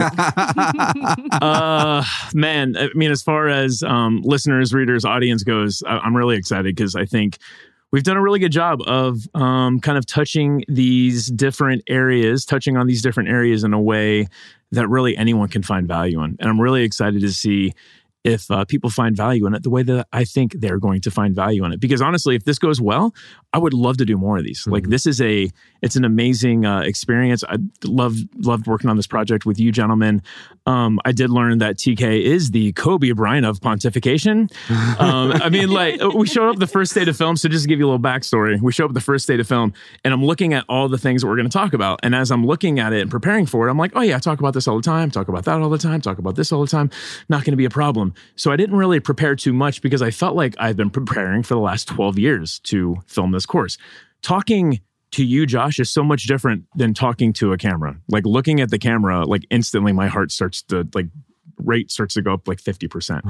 Um, so yeah, it was a, a little bit of a, of a learning curve. Um, it took me a while to find the groove and figure out exactly how much preparation I needed to do. But all that to say is all three of us went way out of our way to make this the best course possible for all of you. and it starts with the stuff. And I think that's important. Minimalism, I don't want to skip past the stuff. Yeah. Because I think what we talk about there with the stuff week, when we, the very first week, it is that physical manifestation of what's going on inside you. So before we tackle the internal clutter, the relationship clutter, the mental clutter, the calendar clutter, we do want to clear the excess around us Mhm. because what does that do? It makes room to start tackling all of these other forms of clutter Mhm. throughout the course. It's like the door to a house.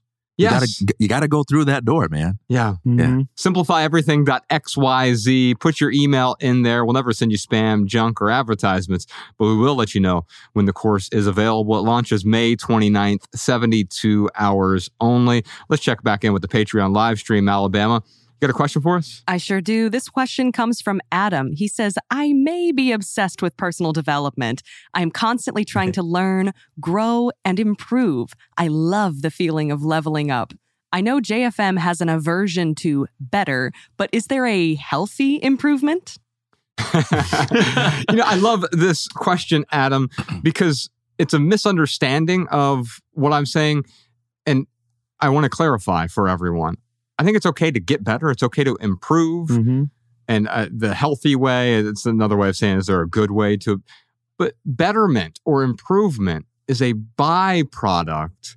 It is not the goal in and of itself for me. And I want to be clear about that. Yes, I've become a much better podcaster over the last eight years, a much Yeah. better writer over the last 20 something years. I've become a much better public speaker over the last 30 years, right? Eh, or 20 something years. And I have done so not to get better, but immersing myself in something that is compelling to me, makes me better, improves me just by default. Yeah, I think for some people, self help is just another manifestation of self hate. Instead of reading books and taking courses from a place of already existing self affirmation, from a sense of, hey, I'm already enough. I'm already worthy. I already love and respect myself, but I'm going to read something to pick up some tools as part of this adventurous process to learn how to express who I am more authentically.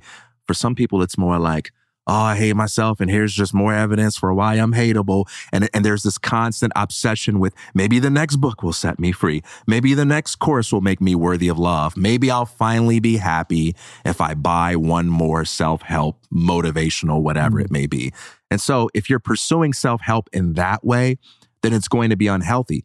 At the same time, for some people, it might be like dancing or playing basketball. People on the outside might say, I don't see how you can spend all those hours doing that. But if you're feeling joy in the process, then it works for you. I know for me, if they came out with some study that said, hey, new study shows that reading self help books actually makes you less healthier, I would be in trouble. Hmm. I would be in big trouble because I wouldn't be able to stop reading them. Not because they make me better, but I, I just enjoy listening to smart people say interesting things about life. I, I can't not do philosophy. I can't not learn from other people. I don't even know what that looks or sounds like. I don't want to know. And so if you can do something with that kind of joy, which is what dancers do, musicians do, artists do with what they do, then it becomes a kind of art. Mm. There's got to be TikTok in there somewhere. That was good. There's got to be a TikTok There's gotta be somewhere hey, in this guy's TikTok brain. that. Uh, man, you know, watching Josh uh, go down the road, uh, it's not self help, um, but going down the road of of of, of expounding uh, perspective on things. And TK, watching how you do it, what I see is two men really trying to get a deeper level of understanding. Yes. And like that is I think always going to be beneficial because when you have a deep deeper level of understanding, A, you can make more deliberate decisions. And when the discomfort and when the uncomfortable things come up and the flinch comes up, you're able to um, hold uh, space for that in a way that maybe you weren't to before. You weren't able to before because now you have a, a deeper level of understanding about those different emotions. So to answer your your question head on, uh, self help to better yourself, to constantly feel like you need to level up. I agree. It could be a it could be something that actually holds you back Mm. and leaves you with a feeling of being incomplete. But approaching it in a way of having a deeper level of understanding, I don't think you could ever go wrong with that context. Yeah. And quite often, that desire to get help from the self help book or the course, whatever it might be, can actually get in the way. If I think it's going to make me a better version of me. And the thing that we try to convey with the minimalists and everything that we do is that better version of you is often found not by addition, but through subtraction. You've already added all the stuff to make me better. And it didn't work the way that I wanted it to work. And so right now it's like, let me get rid of this. Let me get rid of this. Let me get rid of this. What are we doing? You're uncovering yourself. You're understanding yourself better. Professor Sean just ran into this recently. He tracks all the books that he reads, and he's a fervent reader. And yet recently he's decided, like, hey, this tracking of all, everything I'm reading and making the notes is actually making it a little bit less fun. Is that Mm. right? Yeah, I think so. I just put my pressure on myself to choose what I was reading based on what was going to help me finish more. Uh, you know, I, I started reading this book a few months ago and quit halfway through because I wasn't really feeling it. But if I pick it up right now, I only have 100 pages left. That's Mm. another book I can I can mark as having read, which makes me a better person. And now you have to slog Mm. through it, even though you're not enjoying it. But if I read enough, then I will be better. Well, okay, let's say you're better, but you're miserable. Did you make yourself better at all? Right. Mm. I had a similar problem, Professor, with note taking. I used to love just documenting what I was reading, not merely in terms of a checklist, but, you know, taking notes from the books, writing my reflections. And at one time, they were very valuable to my students. I was leaving, leaving behind this rabbit trail and I could see it having a positive impact and people finding it interesting. But it got to the point where I started to pick books based on what would be easier to take notes for. Um, I started to feel unhappy about how slow I was going because it's like, all right, instead of reading for an hour that day, I'm reading for like 15 minutes because I need time for note taking. And I just got to a point where I said, you know what? This ain't the goal, man. Maybe I'll come back to this if an easier, more aligned way emerges, but I'm just going to go back to enjoying what I do and just reading. And I've been having fun ever since. Yeah. Yeah. So, Mm. so yeah. if there isn't joy in the improvement or joy in the betterment, then you're not actually getting any better. You're Yeah. Right. just dragging yourself through the mud for no re- reason at all, just to show that look how dirty I can get. Yeah. Yeah. I mean, I, I think about like Sean and his example where maybe there was a point in time where he was like, I really want to have a deeper level of understanding. I want to expand my knowledge. I want to be able to speak, um, you know, intellectually to these different topics. So that was his goal, and keeping track of all the books helped him get there. But now we can see how smart Professor Sean is with or without his list. Yeah. And he's at that point where like that list doesn't serve him anymore. So kudos to you, man, for recognizing that. That's awesome. Yeah, bravo. Alabama, we're going to check back in with the live stream here in a bit. But in the meantime, what do you got for us? Here are some minimalist comments and insights from our listeners. Hi, Josh and Ryan. My name is Sandra and I'm from Norway. I would like to share a quote that changed my view on minimalism. I've been on this journey for about seven years now, and this month I have been doing my version on the minimalism game where I try to let go of 500 items in total. My boyfriend saw a pair of shoes I was going to sell and said that they were nice shoes.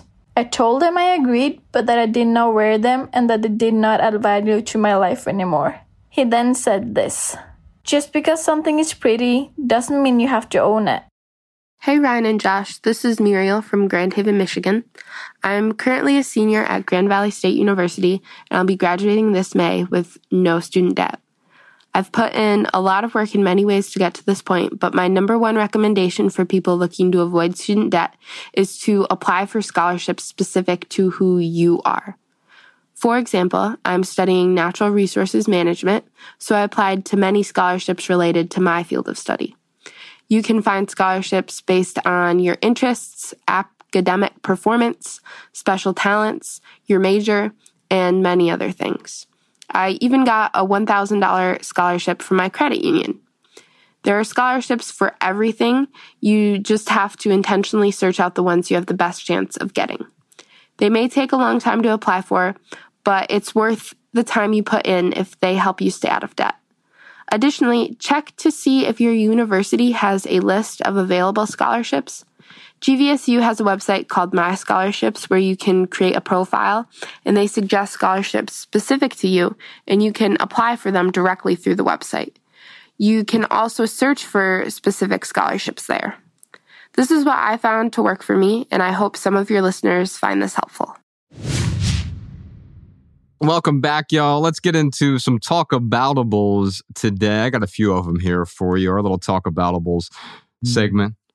TK, what if I need it later?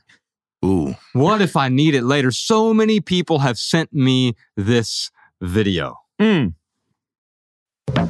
Moving house and covering out all the things that I can't live without. Find a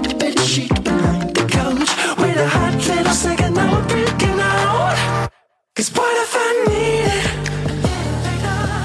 What if future me gets a job as a Julius Caesar? And I could've used the sheet as a toga. Oh God, it feels a waste just to throw away. These are solid, nondescript bits of plastic. What if I need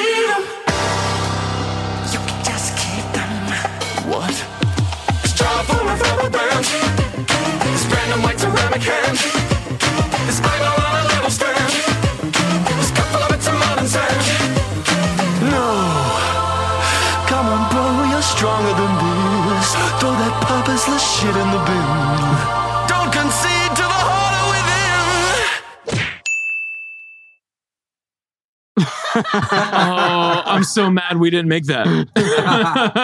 That's so good. So what he's bringing up here is the just in case fallacy. Mm-hmm. I'm going to hold on to this just in case because what if I need it? Mm-hmm. But what I love here, and this is an exercise we've done with a lot of listeners, and especially at our live events, as soon as you say it out loud, you see how absurd it is. I'm going to hold on to this toga because what if I need it? What if I want to pr- be Julius Caesar? Of course, as soon as I say it out loud, I feel compelled to let go of the thing. And that is the exercise that has helped me so many times. I will be incomplete without this shirt. Mm. As soon as I say that, I let go of the shirt. I will not be Joshua Fields Millburn without these jeans. I won't be respected if I don't own these shoes or this belt or this car. No one will like me if I don't own the things that I own. And as soon as I say that out loud, it's like the universe gives me permission to let go. Yeah. You know, one antidote to what if I need it is what if I don't? Because if the answer to what if I need it turns out to be yes, at least I have the possibility of getting the thing back. But if the answer to what if I need it turns out to be no, I don't have the possibility of getting the time back. Hmm. The time that I wasted holding on to something that I never actually needed. The time I spent being held back from the life I could have been free to live because of this hypothetical question that haunted me and convinced me that I needed to carry around, around a weight that I never actually needed. What if I need it? What if you don't? Mm. That's great, man. The, the just in case items or the what if I needed items for me is it's been so easy to let go of because, well, A, the whole just in case rule in our experience with coming up with that rule, but also you can't prepare for everything. And like if you try to prepare for everything, then in a way, like you're prepared for nothing, Yes. you know? Yeah. And the just in case rule, by the way, you can find the minimalist rule book. It's free. You can download it. Theminimalists.com slash rule book. There's 16 rules for living with less, but we got you. They're not really rules. They're boundaries. They're tools. They're weapons to help you fight all of the excess in your life. Oh, that's my favorite metaphor so far was those rule books. They're really not rules, they're weapons. Ra- random thought, by the way, I always think whenever you guys say just in case, there's a movie, Five Heartbeats, where one of the singers goes out to the audience, sees this lady sitting next to her man. He says, Excuse me, is that your man? And she says, Yes. And he goes, Well, here's my number, just in case. and then he starts singing, Just in case. He's not Oh, the man. man. that you need. I'm gonna start doing that on our live shows, Josh. so I always get triggered every time I hear just in case. All right, Joe, I got one more talk aboutable for you here. It's about getting rid of 50% of your clothes. Mm. I think that this is interesting because quite often people struggle with clothes clutter, even though it's probably the easiest area to start. It's either the junk drawers or your closet. Although I would just say this your closet is generally a junk drawer for your unworn clothes. And the question I have hmm. for you is what would happen if you got rid of 50% of your clothes? I would have five t-shirts instead of 10. Not you, damn it. Oh, my bad. but I think for the average person, what would happen is they would actually enjoy their clothes more because they're not going to get rid of the 50% of the clothes that they like the most, that they Mm. wear the most, that they enjoy the most. They go into the closet and they say, this 50% of the clothes, either I wear infrequently or I don't wear it at all. I still have things from three years ago that have tags on it. And it's a problem, not because, well, it's not a problem that is sitting there in your closet, it's sitting there in your mind. You're constantly neurosing about those things. And by the way, they're getting in the way of the clothes you do wear. You're, you have the clothes you wear piled underneath the clothes you don't wear in your drawers or in your bins or on Mhm. hangers. And so it just makes it. In fact, you sent me this TikTok the other day, Ryan. So good. It was uh, maybe Jordan can superimpose it in the video after the fact since we don't have access to it right now. But basically, it is this person who opens up the closet and there's a hoodie hanging. Explain the hoodie to it's me. It's like a bright orange, you know, bright neon colored hoodie. And the, the, the joke was like there was someone in the hoodie and all you could see was their head poking out. And like legitimately they were in the hoodie and they were like, hi there, it's been a while. love me, pick me, love, me. pick me, love me, pick me. And then th- at the very last second of the video, he just scoots it over and picks a different hoodie. Yeah. he's like, he's like, get out of here. but I wanted to bring this up, this question, because I asked myself this question recently. I just donated half of my jackets.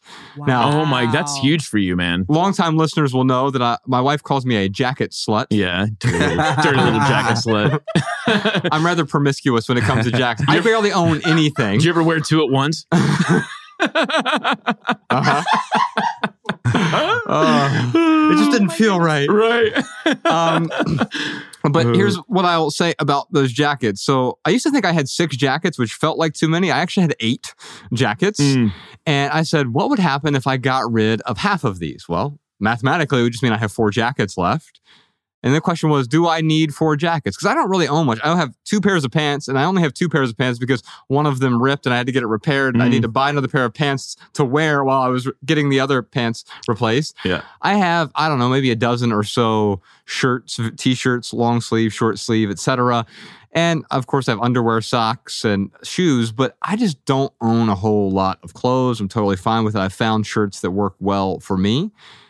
And yet, I always had the layer of accessory with a jacket, right? Yeah, yeah. And the the problem was I wore all eight of those jackets relatively regularly. But we have this rule called the duplicates rule. Just because I wear something from time to time is not a good enough reason for me to keep it because it was taking up a lot of space for me, not just in my closet, but also I was thinking about it. Do I really need all of these jackets or am I really getting the value from it? Could I get just as much value from having fewer or might I even get more value from having fewer? And so now I own four jackets and they all have a different function. One's an actual coat. So when it gets cold, especially I live up in Ojai, so it'll get in the low 30s throughout the winter. So I have an actual coat. Uh, I have a light jacket that I can wear out that isn't as heavy. I have a, a dress up sort of jacket. We wore to an Yeah. event we just went to recently with Dave Ramsey. I, I wore that jacket and it looked like I was wearing something that was a little more sleek and, and not even just a regular plain black jacket. I And wore my tuxedo t-shirt. Sorry, but what another one? The final one I have is a rain jacket, which I actually bought last year because it was raining so much throughout the winter. I realized I needed a rain jacket. Mm. And so, yes, I had eight jackets. Now I have four. Could I get by with fewer? Yes, I could live with zero jackets. Mm. But minimalism is not about living with zero, living with nothing, or going without. It's about understanding what is appropriate for me. And right now, I've identified Yeah. what's appropriate for me. Yeah, you could survive, but you would not thrive. Mm. And minimalism is not about survival only. It's it's really about that that It's about thriving piece. thrival. It's about thrival. That's right. Survival. I'm trying to think who here has who like uh, yeah who who has your same size shoulders. It's definitely isn't me. Jordan, I've donated jackets to him before in the past. I realized I wasn't a leather jacket guy. I wish I was. But Jordan is. I Yeah, mean, he is. we hired him only because he's so cool. That bastard. And he doesn't even know how to do video stuff. Uh, it's actually Sean is doing the video things right now. We just needed someone to sit there and look cool in a leather jacket. Yeah. very Which he that. fulfills that Well, criteria. you can you can totally pull denim off though, which is kind of sweet. I donated my denim jacket. No, I know. man. Dang. You don't even know me anymore. Oh my bro. God. Are you? I can't even call you James Dean anymore. a, a, a brief philosophy of clothes in the closet. Everything in your closet is either a commitment to your future or it's some aspect of your past that you're not willing to let go. You, in theory, could go down each item in your closet and you can ask yourself, Do I intend to wear this? Or you can ask yourself, Hey, is this something that I no longer intend to wear, but it was just valuable for me? And so those two questions would be when and why. If I intend to wear it, when do I intend to wear it? If I no longer intend to wear it, then why do I still have it around? And if you ask those questions, when and why, about everything in your closet, and you can't come up with an answer to it, then it might be time to let it go. Not because you have to, but because you don't want to compromise your life by living in a space between a future that you're not willing to commit to and a past that no longer serves you. Mm. It's so good. We're going to move on to the minimalist home tour this week. This one is from Cheryl. Looks like Alabama. Titled this one "A Classy Office." Classy office. Oh, it was just so pretty. I loved all of the colors that were in this too. That is classy. We'll take a look at this here real quick. What I really liked about this You bring it up here. is it shows that minimalism doesn't need to be sterile or devoid of color. You can still be a minimalist and have things on your wall, have color on your screen, have things that are useful or beautiful to you.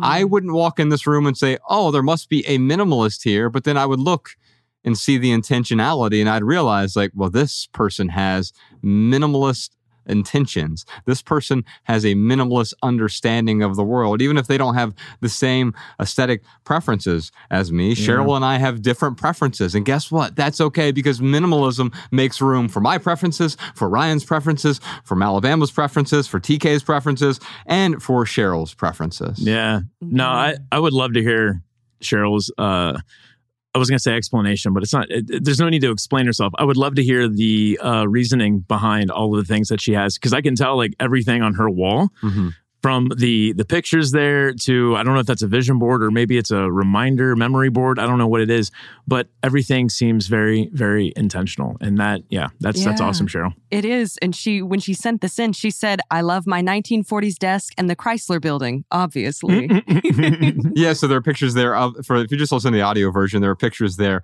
of the Chrysler building as well. I was thinking about getting a vision board, but it's gonna be one of those eye charts. What's an eye chart? Oh, oh! I love jokes. They're so good. Hey Ryan, you ever heard of jokes? And they would just all have like big letters, so you could just feel like you always have 20/20 vision. you go to the optometrist and use their eye chart. So you can, you can Yeah. send in your minimalist home tours podcast at theminimalists.com. We send these out every Friday to anyone who subscribes to the video version of the podcast. We send you photos to your inbox, patreon.com slash the minimalist if you want to subscribe to the video version of the podcast.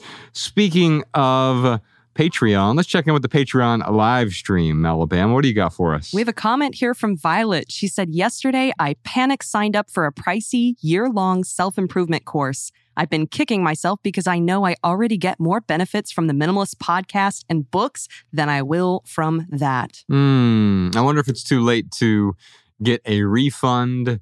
This is the problem with impulse purchases. We do an impulse purchases segment from time to time Mhm. here on the podcast. You can send us your voice memos, voice recordings to podcast, theminimalists.com if you have an impulse purchase similar to that. But signing up for something on the spot is what? I am I feel deficient in some way. And Yeah. that could be true, right? Like if I want to learn how to dance, I can't dance, right? And so if I want to learn how to dance, I'm probably gonna have to take some dance classes. But if I panic and say I won't be complete unless I if I, I gotta sign up right now for a dance class, now all of a sudden I make I'm committing my future self to something that I didn't really take into hmm. consideration. I I wasn't deliberate about making that decision. Yeah. It, it also has the emotional sensation of investment because at a certain level, it literally is an investment that you're making in yourself. So when you buy a self help book, sign up for a self help course, that's an investment you've made in yourself. Unfortunately, the hardest part about a self help book or a self help course is actually reading it, actually finishing it, and actually applying the ideas into your life. And the majority of people don't do that. And so to protect yourself from uh, signing up to a bunch of things and making a bunch of impulse pur- purchases, it's usually helpful to have a kind of 24, 48 hour rule, barring any kind of emergency. Like, here's a book that's going to show you how to change that flat tire you're in the middle of having right now on the highway, which I doubt you're going to be downloading on Kindle as you're stuck on the highway. But barring any kind of situation like that, it's like, hey, I'll wait 24 to 48 hours to see how it feels to make that purchase because if I really need it, after a good night's sleep, I'll wake up and say, I still want to read that book. But hey, thank you for the kind words. I'm glad you get so much value out of our show, and I hope you can get money back for um, the thing you signed up for that you don't really feel like reflects where you want to go and how you want to spend your time. I think you might be onto a new genre there, TK. What's that? With the uh, the instantaneous, like I can help you right now with this one thing. yeah, yeah. yeah. I- I'm going to. So you write a series of books like how to change a flat tire, and it's like a page long. yes. But if you really need it in the moment, like it's uh, thirty dollars is well worth it. right? Exactly, exactly. Oh, Somebody's going to do it. It won't be me. dude. Um, Josh, I think you need a better reason as to why you should learn dancing.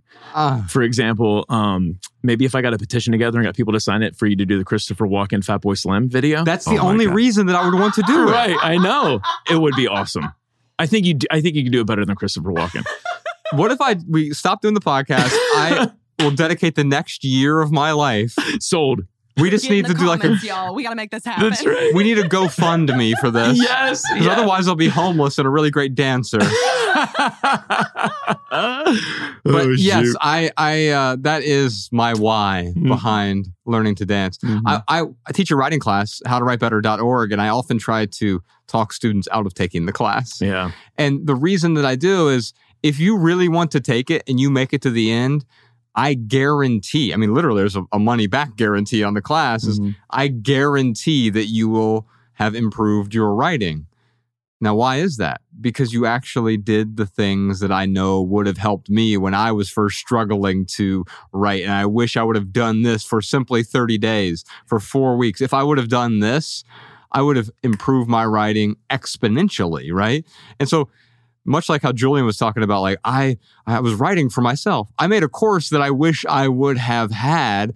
But if you're not willing, because I can't upload a writing brain into you, I can't say, well, here's all the grammar and uh, all. Like, yeah, we, I give you the the tools there. But ultimately, if you're not willing to put in an hour a day for something like this, then please avoid taking it. You're just wasting your money and you're wasting my time and your time Mm. by signing up for the course. Yeah. All right, let's check in. Actually, you know what? Uh, thank you for the Patreon live stream comment. Before we check back in with the stream, if there are any more questions, you can drop them in the chat. We did a combo segment today. We usually end our episodes with something we call more about less, where we read something that is a jump off point for further discussion. But I thought this would combine perfectly with our sucky ads segment. This one is from the Washington Post. What's the title of this article, Alabama? This is called It's Not Your Imagination. Shopping on Amazon has gotten worse. Everything on Amazon is becoming an ad. Ooh, okay. Mm. So let's have Malabama read this and then we'll walk through it together. And I'm sure TK will play the angel's advocate throughout. the first two words of two letters of ad is AD for adore. I adore ads. No, I'm just I'm just making up some stuff. Go ahead. Sorry. It was good.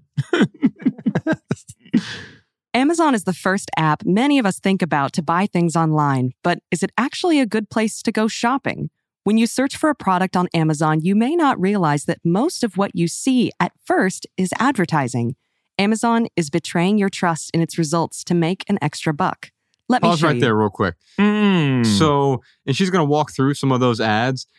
The thing that is the problem here, I don't think, is Amazon. Amazon by itself. I'm not one of those people who's like fundamentally against Amazon or fundamentally against capitalism. I know a lot of people think that because I'll often share the absurd terminus when we take capitalism too far. Mm-hmm. And it becomes consumerism and then it becomes hyper consumerism and you see people like there's this great account that i follow on instagram called humans of capitalism and it's just the most absurd examples of people doing consumerist things for attention.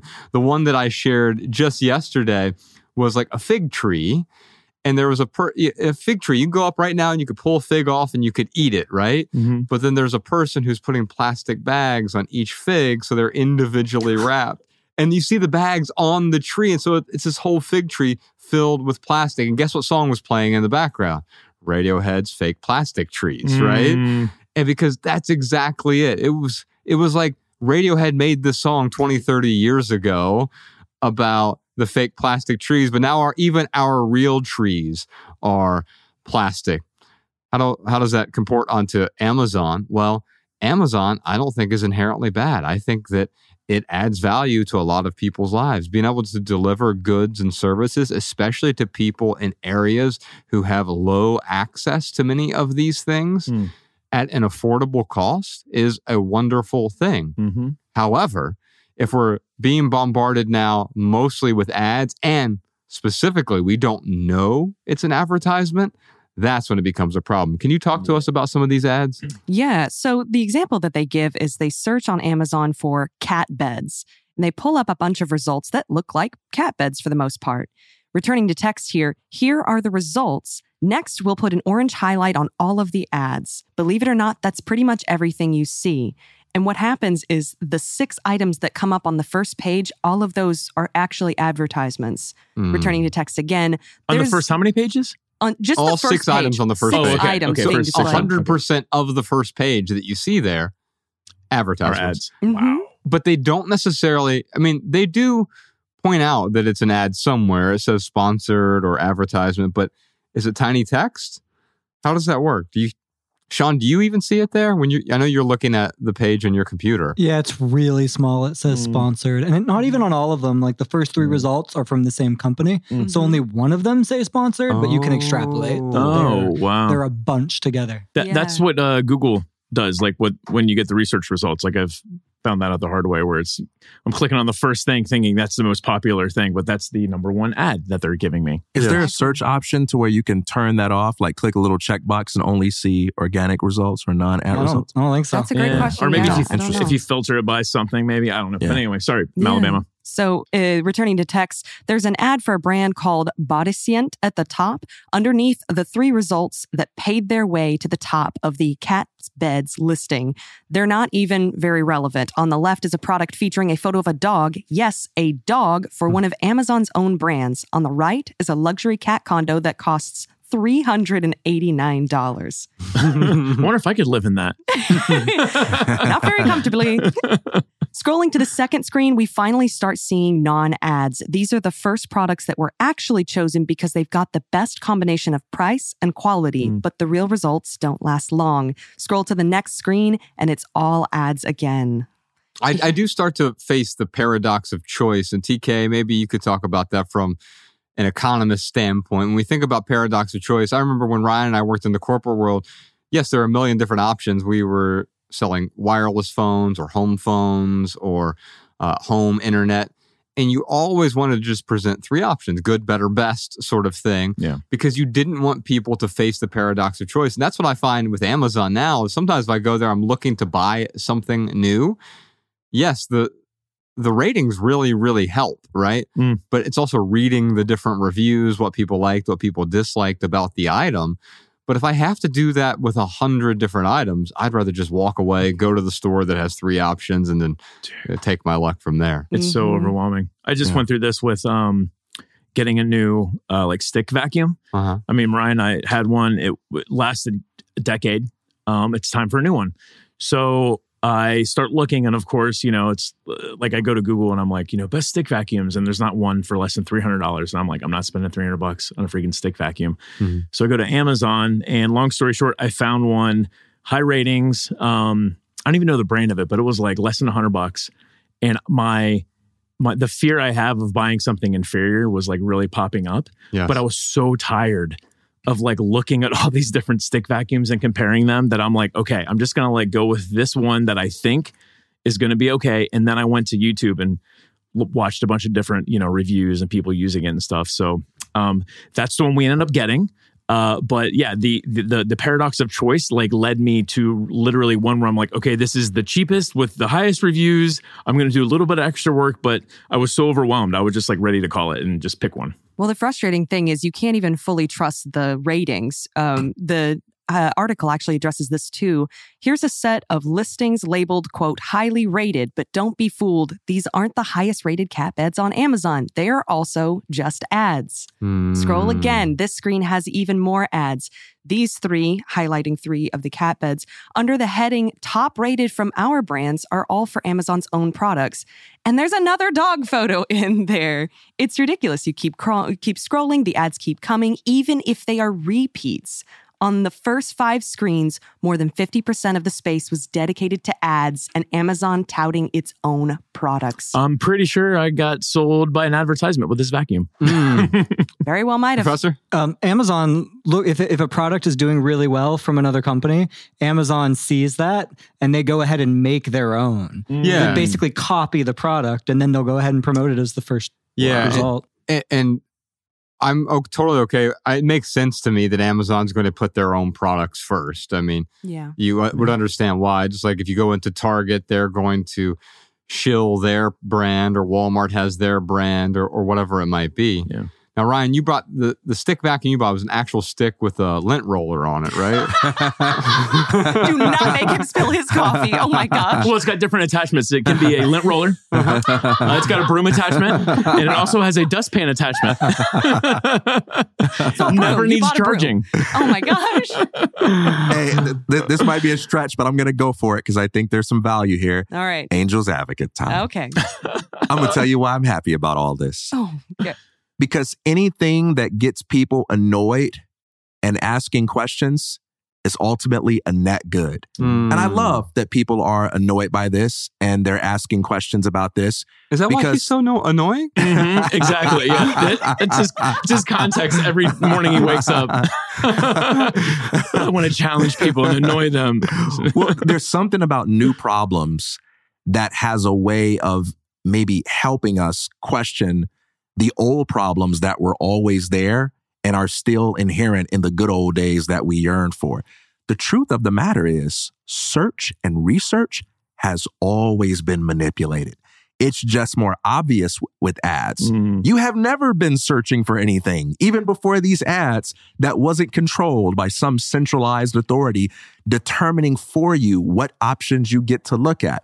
It's like in politics. You think you can run for president? You think you can run for president? Oh, of course, you can technically write your name down on a sheet of paper, but the three of us, we ain't got enough money to run and be taken seriously, Mm. to run and get our ideas out there, right? You think you can just come up with your own energy drink, your own toilet paper, and get the distribution to put it on the shelves at your local grocery store? Oh, no, man. That requires a lot of resources, a lot of connections.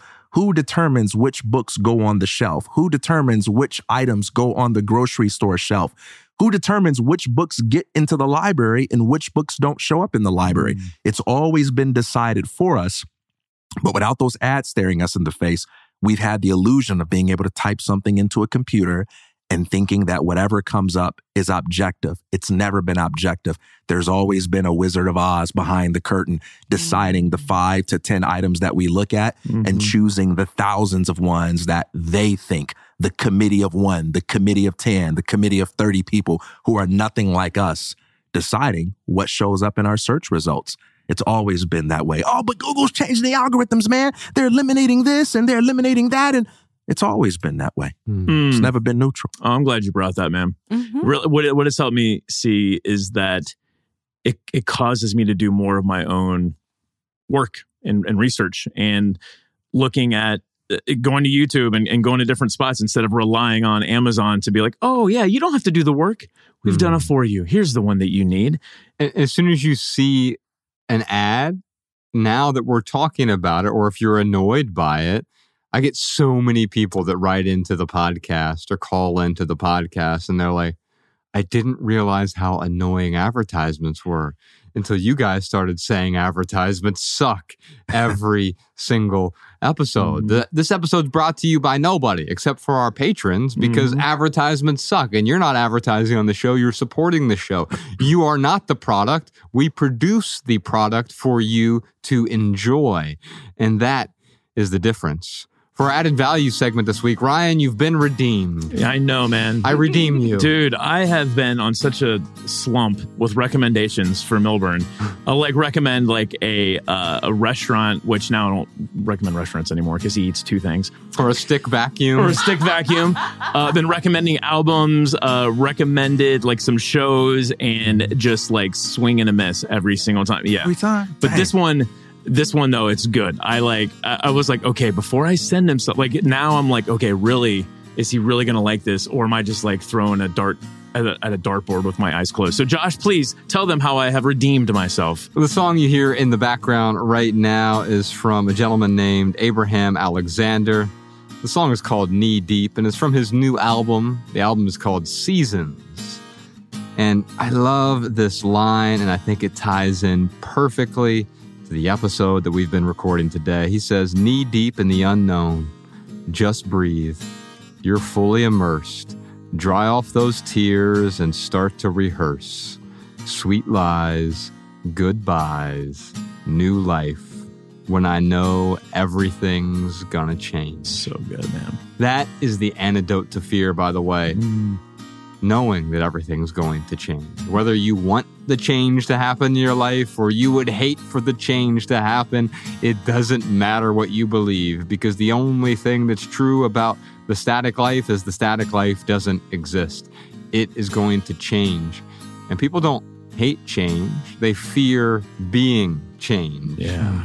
And that's really what I pulled out of this song. It's a song about accepting the change that's going to happen in your life. Yeah, the album is so good. I went back to see if he had other albums. They're all singles. Oh, Like this is his first like complete album, and it's amazing. Keep up the great work, Abraham. yes, indeed. Big thanks to Julien Smith for joining us today. You can check out his book. It's called The Flinch. We'll put a link to that in the show notes. That's our maximal episode for today. On behalf of Ryan Nicodemus, TK Coleman, from Alabama, Podcast Sean, Jordan No More, Professor Sean, Danny Unknown, Post Production Peter, and the rest of our team. I'm Joshua Fields Millburn. If you leave here today with just one message, let it be this love people and use things. Because the opposite never works. Thanks for listening, y'all. We'll see you next time. Peace. knee deep in the unknown.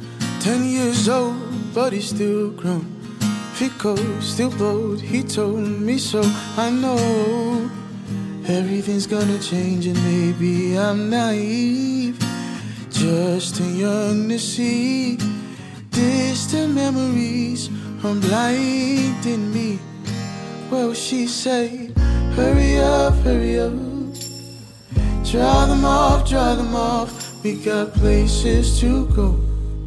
We've got places to go. Hurry up, hurry up. Them off, them off. We got places to go. Knee deep in the unknown.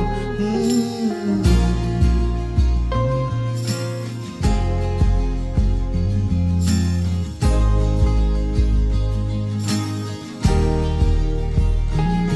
Just breathe, you're fully immersed.